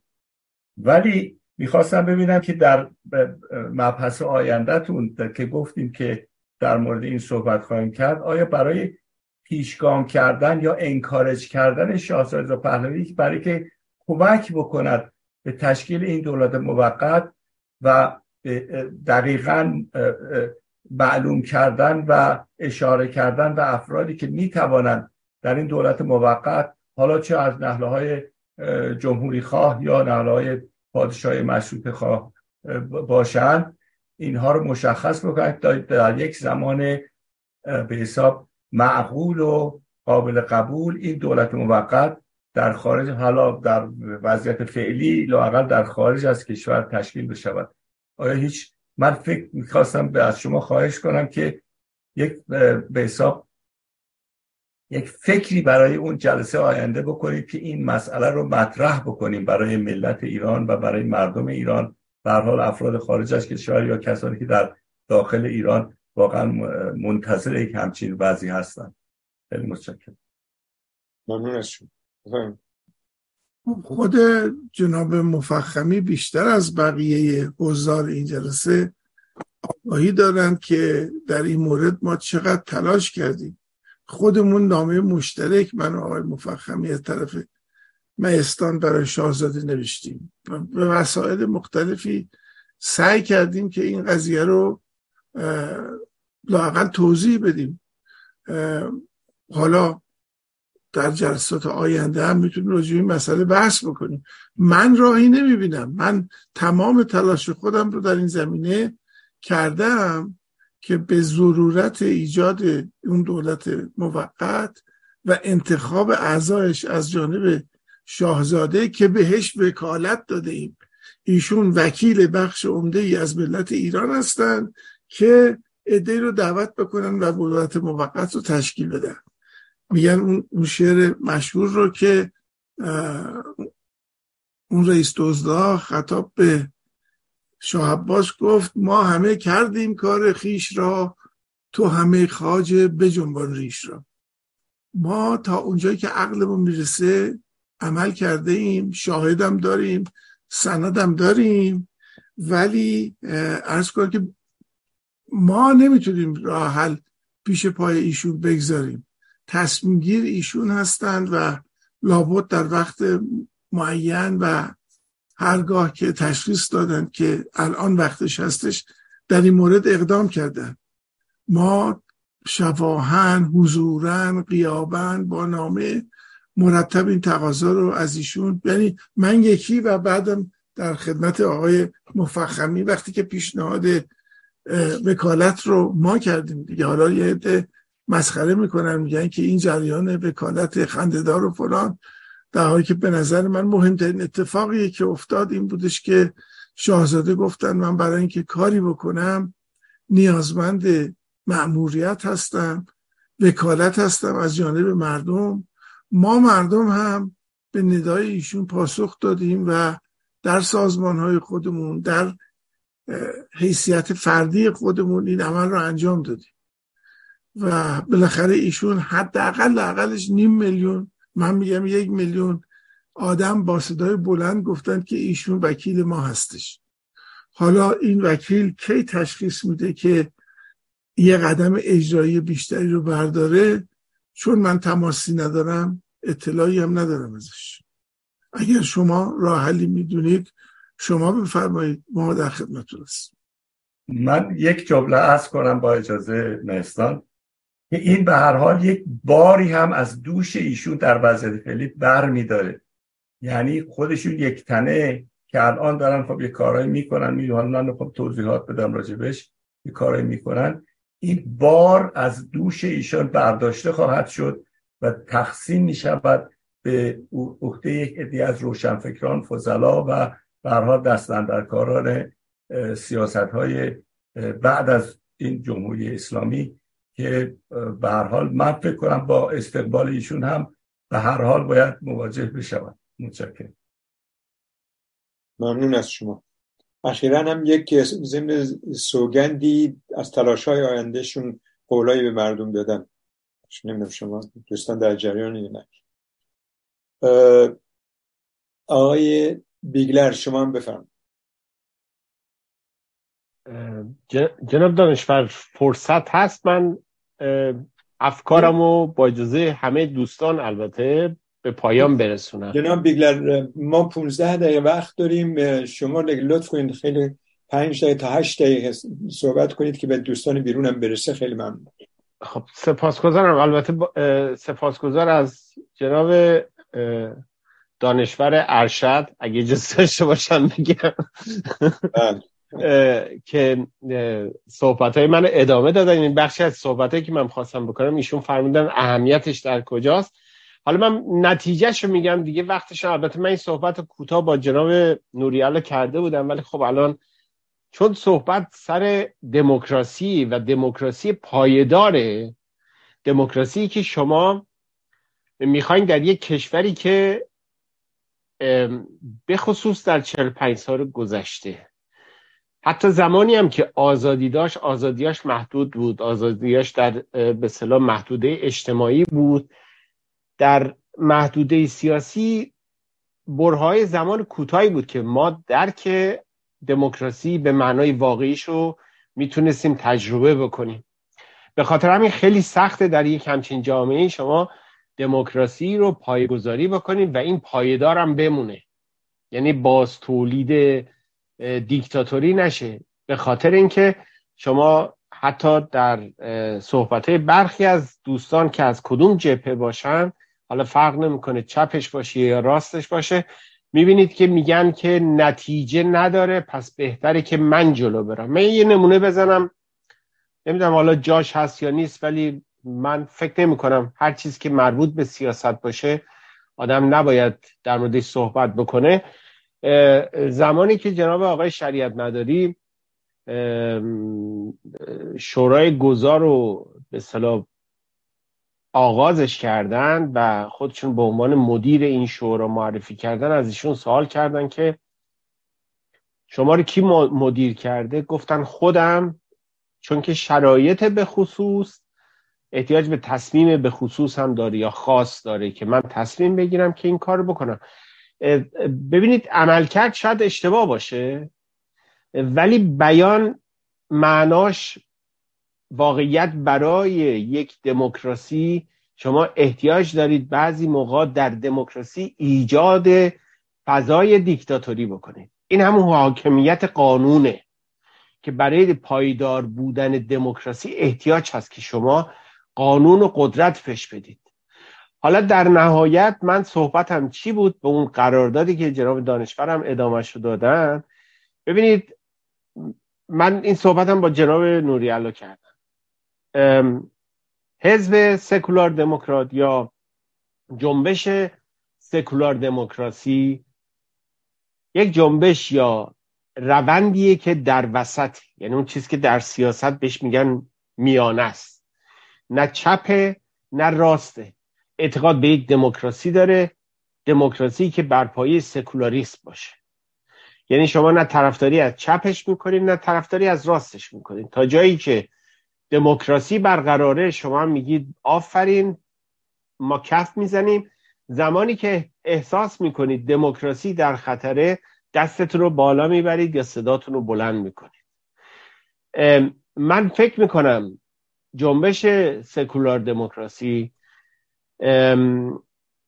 قدرت و پتانسیلی رو داشته باشه که بتونی این فعالانی که صحبتش ازش می‌کنن البته جناب نوری اشاره کردن به اون نامه‌ای که حالا جناب آقای دانشورم من نمی‌دونستم که متنش ایشون نوشتن اشاره به اون می‌کنن. ولی فراتر از یک نوشته و درخواست باشه بلکه به صورت یک ایدئولوژی به صورت ایدئولوژی نه راه راهی که به اصطلاح ما رو به هدف برسونه به صورت مکتوب بیان بشه این از دو راه می‌تونه با گفتمان. من این دو جمله رو بگم پایان بدم سرتونم درد آوردم. یا با الیت سیاسی این گفتمان آغاز بشه که بتونید شما این قراردادو پیش از این که دولتی تشکیل بشه دولت موقتی تشکیل بشه به سوی نوشتن یک قانون اساسی بریم. قانون اساسی برگزار بشه این به اصطلاح قرارداد تنظیم بشه امضا بشه همه پشتش باستن تمام گروه های سیاسی با توافقش. اگر نتیجه نداد به صورت یک راهکاری در جامعه شما اینو قرار می‌دید از طرف جنبش سکولار دموکراسی و جامعه همونجور که جناب نوری فرمودن گفتن که اساس به اصطلاح استواری دموکراسی به دست توده مردم به دست جامعه است. و شما از طریق این راه حل این تفکر جامعه رو به سمتی می‌برید که جامعه الیت خودش رو تعیین بکنه. یعنی جامعه الیت رو در اون جای قرار میده که الیت بگه که خب من تا الان دنبال راهکارهای خودم رفتم به نتیجه نرسیدم. حالا مردم میگن آقا اگه این راه رو بریم ما پشت سرتی پس من راه اونا رو برم. این خودش اولین مسیر برای دستیابی به یک دموکراسی. سپاسگزارم. ببخشید اگه طولانی شد. خواهش می‌کنم. خیلی ممنون. بفهمید آقای من خب البته همطور که خودشون گفتن قبلا هم با هم دیگه در این مورد صحبت کرده بودیم. اتفاقا همین الان داشتم نگاه می‌کردم یوتیوبمون رو با اجازه خانم قیاسفند این آقای مهدی اصلی دیدم که نوشته تشکر از نوری برای سخنرانی قابل توجه اما یک نکته مهم مخفول مانده. جایگزین باید یک برنامه حداقلی نجات ملی آماده و به مردم اعلام کرده باشد تا محض به محض در درس گرفتن کار آن را اجرا کند. این باید بحث شود. ارز کردم که در این مورد ما قبلا دو سه سالی که کار کردیم در کنگره فرانکفورت خودمون در سال 2018 اصلا توقع خودمون از دولت موقت رو توقع رو به این به کار بردیم که نگیم که خواست ما فلان حرفا نمی‌دونم دولت موقت باید چنین و چنان کند. این رو در قالب متوازانه توقع آوردیم. توقع ما سکولار از دموکرات ها از دولت موقت اینا هستش. یکیش اینه که این دولت باید برنامه بده. تمام حرفی که من راجع به پولاریزاسیون نیروهای سیاسی می‌زنم و اینکه مردم ایران باید گزینه هایی داشته باشن که از بین اونها یکی رو انتخاب بکنن به همین برمیگرده. تنها اون دولت موقت نیستش که باید برنامه حد اقلی داشته باشه. همه گروه های مدعی باید باید نگاه که آقا این ده ماده ای که خانم رجوی مثلا میگه آیا این اون برنامه حد اقلی برای نجات ایرانه؟ آیا ما داریم انشا می نویسیم یا واقعا برنامه داریم برای آینده مملکتمون؟ ما می‌دونیم فردا اگر که این حکومت ساقط شد و در و تخت طوری خورده شد که گروه ما به قدرت برسه ما برای اون مملکت می‌خوایم چیکار بکنیم؟ تمام مطالبی که آقای حسن دانشور گفت راجع به همین بود که مملکت رو که نمیشه به دست سرنوشت سپردش بالاخره باید مدیریت بشه اداره بشه برای هر بخش از این جامعه برنامه هایی در نظر گرفته بشه. اینی که من کاملا تایید می‌کنم حرف آقای بیله رو. قبلا که با هم صحبت می‌کردیم همین رو گفتم. ولی باز فائلش باید پیدا بشه که این کار بکنه. ما فکر کردیم که ما سهممون اینه که این کار رو بکنیم این اسناد رو تهیه بکنیم و در معرض قضاوت بگذاریم. ولی فاعل ما نیستیم. کسی ما رو به عنوان فاعل انتخاب نکرده.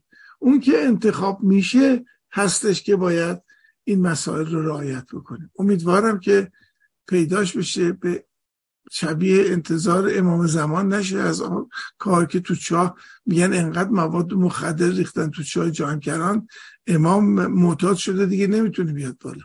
امیدوارم که اپوزیسیون به چنین سرنوشتی دوچار نشه. بله. ممنون.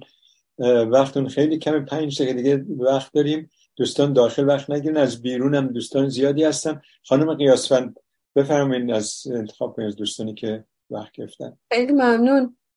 چند پیام دیگه هم دارم آقای دانشور اما این پرسش چون پرسش خودم هم هست به جای اینکه اینجا وقت بگیرم و وقت جلسه رو بگیرم فکر کنم بد نباشه که. بله؟ نمی‌دونم کی صحبت کرد. بفرمایید سپاسگزارم ممنون آقای بهبانیه مرسی. حالا از پیام دوستان رو ببینید و پیام خودتون رو اول می‌خوان بگین بعد. من پیام آقای مصطفی از تبریز رو می‌خونم با اجازه دوستان. دوستان پس از مدتی غیبت سلام عرض می‌کنم. بگذارید پای خوردن آب خنک اینجا در تبریز به جنبی آب خنک به خوردت می‌دهند.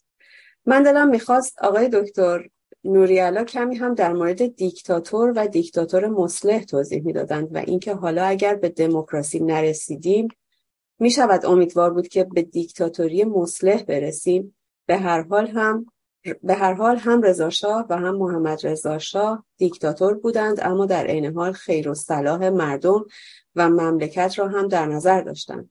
مردم, مردم هم به خیال خودشان علیه دیکتاتوری آنها انقلاب کردند و به این بدبختی دچار شدند. الان هم که به اپوزیسیون نگاه می‌کنیم بیشتر دیکتاتور غیر مسلح می‌بینیم و ترس برمان میدارد.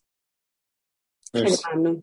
خب، سوال چیه خانم سوال در مورد دیکتاتوری مسلحه اینکه شما نظرتون رو راجع به دیکتاتوری مسلح بفرمایید. من تصور می‌کنم. من به عنوان سکولار دموکرات با دیکتاتور مخالفم. حالا مسلح و غیر مسلحش بستگی به شانس داره دیگه. اگر که مملکت همچنان دیکتاتور بشه باید دست به دعا برداریم که یک دیکتاتور مسلحی پیداش بشه مثل رضا مثل محمد رضا که اقلا مملکت رو به طرف ترقی و توسعه پیش ببره. نه مثل این دیوانه هایی که هم دیکتاتوری می‌کنن هم هیچ نوع صلاحی برای ملت ایران در نظر ندارن که انجام بدن. جز بدبختی ملت ایران به چیزی فکر نمی‌کنن. اینه که خب بله البته که اگر که ما داچار شدیم دیکتاتوری داشته باشیم باید آرزو بکنیم که یک دیکتاتور مسلحی بر سر کار بیاد. ببینید مسئله در اینه که مثلا یکی از شرایط دیکتاتوری مسلح به نظر من اینه که دیکتاتور خودش رو با ایران و ملت ایران یکی بدونه. عین اون امامزاده ای که اون کسی که امامزاده رو مراقبت می‌کنه وقتی که امامزاده گنده بشه اونم گنده میشه.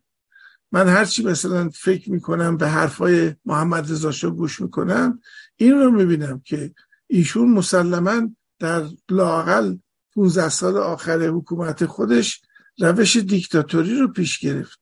ولی چون متولی امامزاده به نام ایران بود این رو می‌دونست که هر چقدر ایران سرفراستر و بزرگتر و بهتر بشه ایشون هم به همون اندازه بزرگتر و بهتر خواهد شد.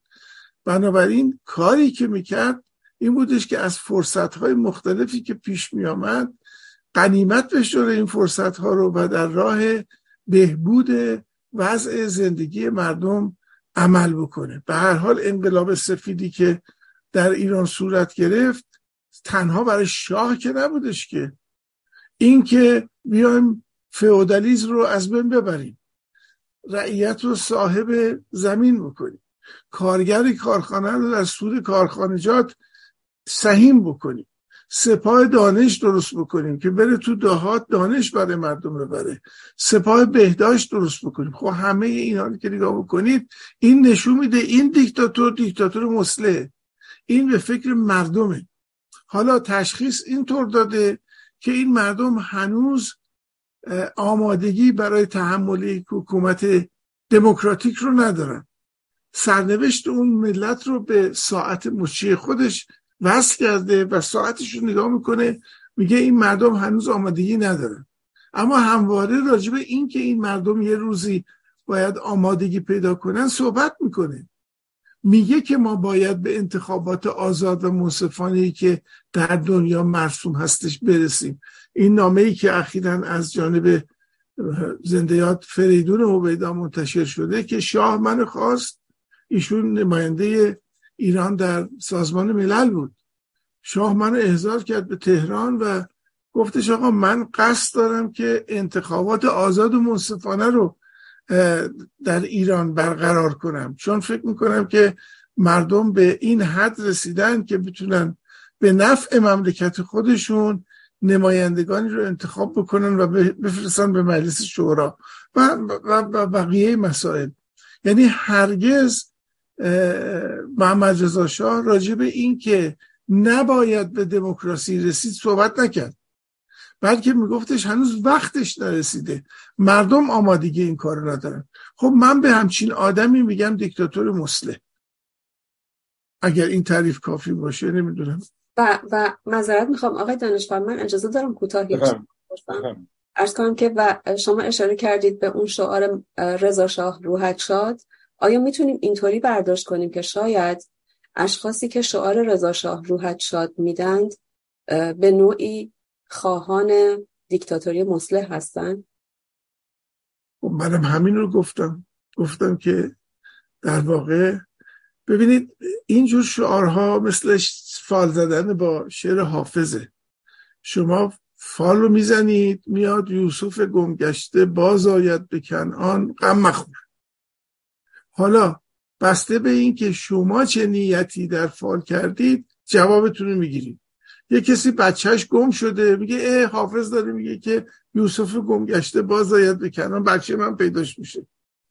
میگن که در زمان 28 مرداد یعنی در فاصله 25 تا 28 مرداد سال 32 آخه هر سال به مناسبت 28 مرداد در زمان جوانی ما رادیو برنامه های خاصی رو اجرا می‌کرد. یکی از برنامه ها یه سرهنگی بودش که نگهبان و محافظ ملکه مادر بود. این میامد خاطرات خودش رو از اون چند روزی که شاه از مملکت رفته بود می‌گفت می‌گفت ملکه به من دستور دادن که سرهنگ فالی بزن. منم حافظ رو باز کردم. آمد یوسف گم باز آید به کنعان. غم مخور. گفتم که اولیا حضرت تا خیالتون راحت باشه. شاهنشاه برمیگرده. این شعار رضا شاه روحت شادم بسته به اینی که مفسر که عین فال زدن میمونه. یکی میگه که رضا شاه بیا حساب این آخونده رو برس. رضا شاه بیا فرهنگستان درست کن. رضا شاه بیا دانشگاه رو نجات بده. یه عده میگن که رضا شاه بیا چکمه ها رو پاک کن حساب همه اینا رو برس. ولی در مجموع همه این حرفها همه چیز فشرده میشه نه در یک جمع رهبری بلکه ایده یه فردی که این فرد می‌تونه نجات بده.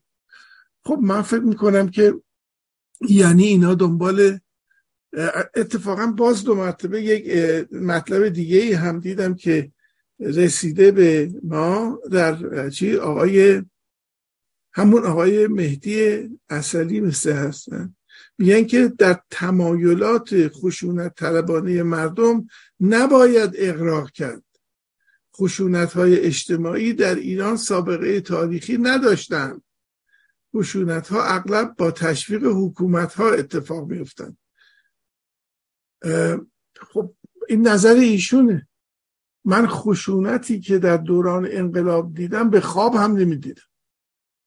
که یک آیت اللهی پیداش بشه با ارفرانس بره ایران از لحظه ای که ورود میشه میگه بکشید.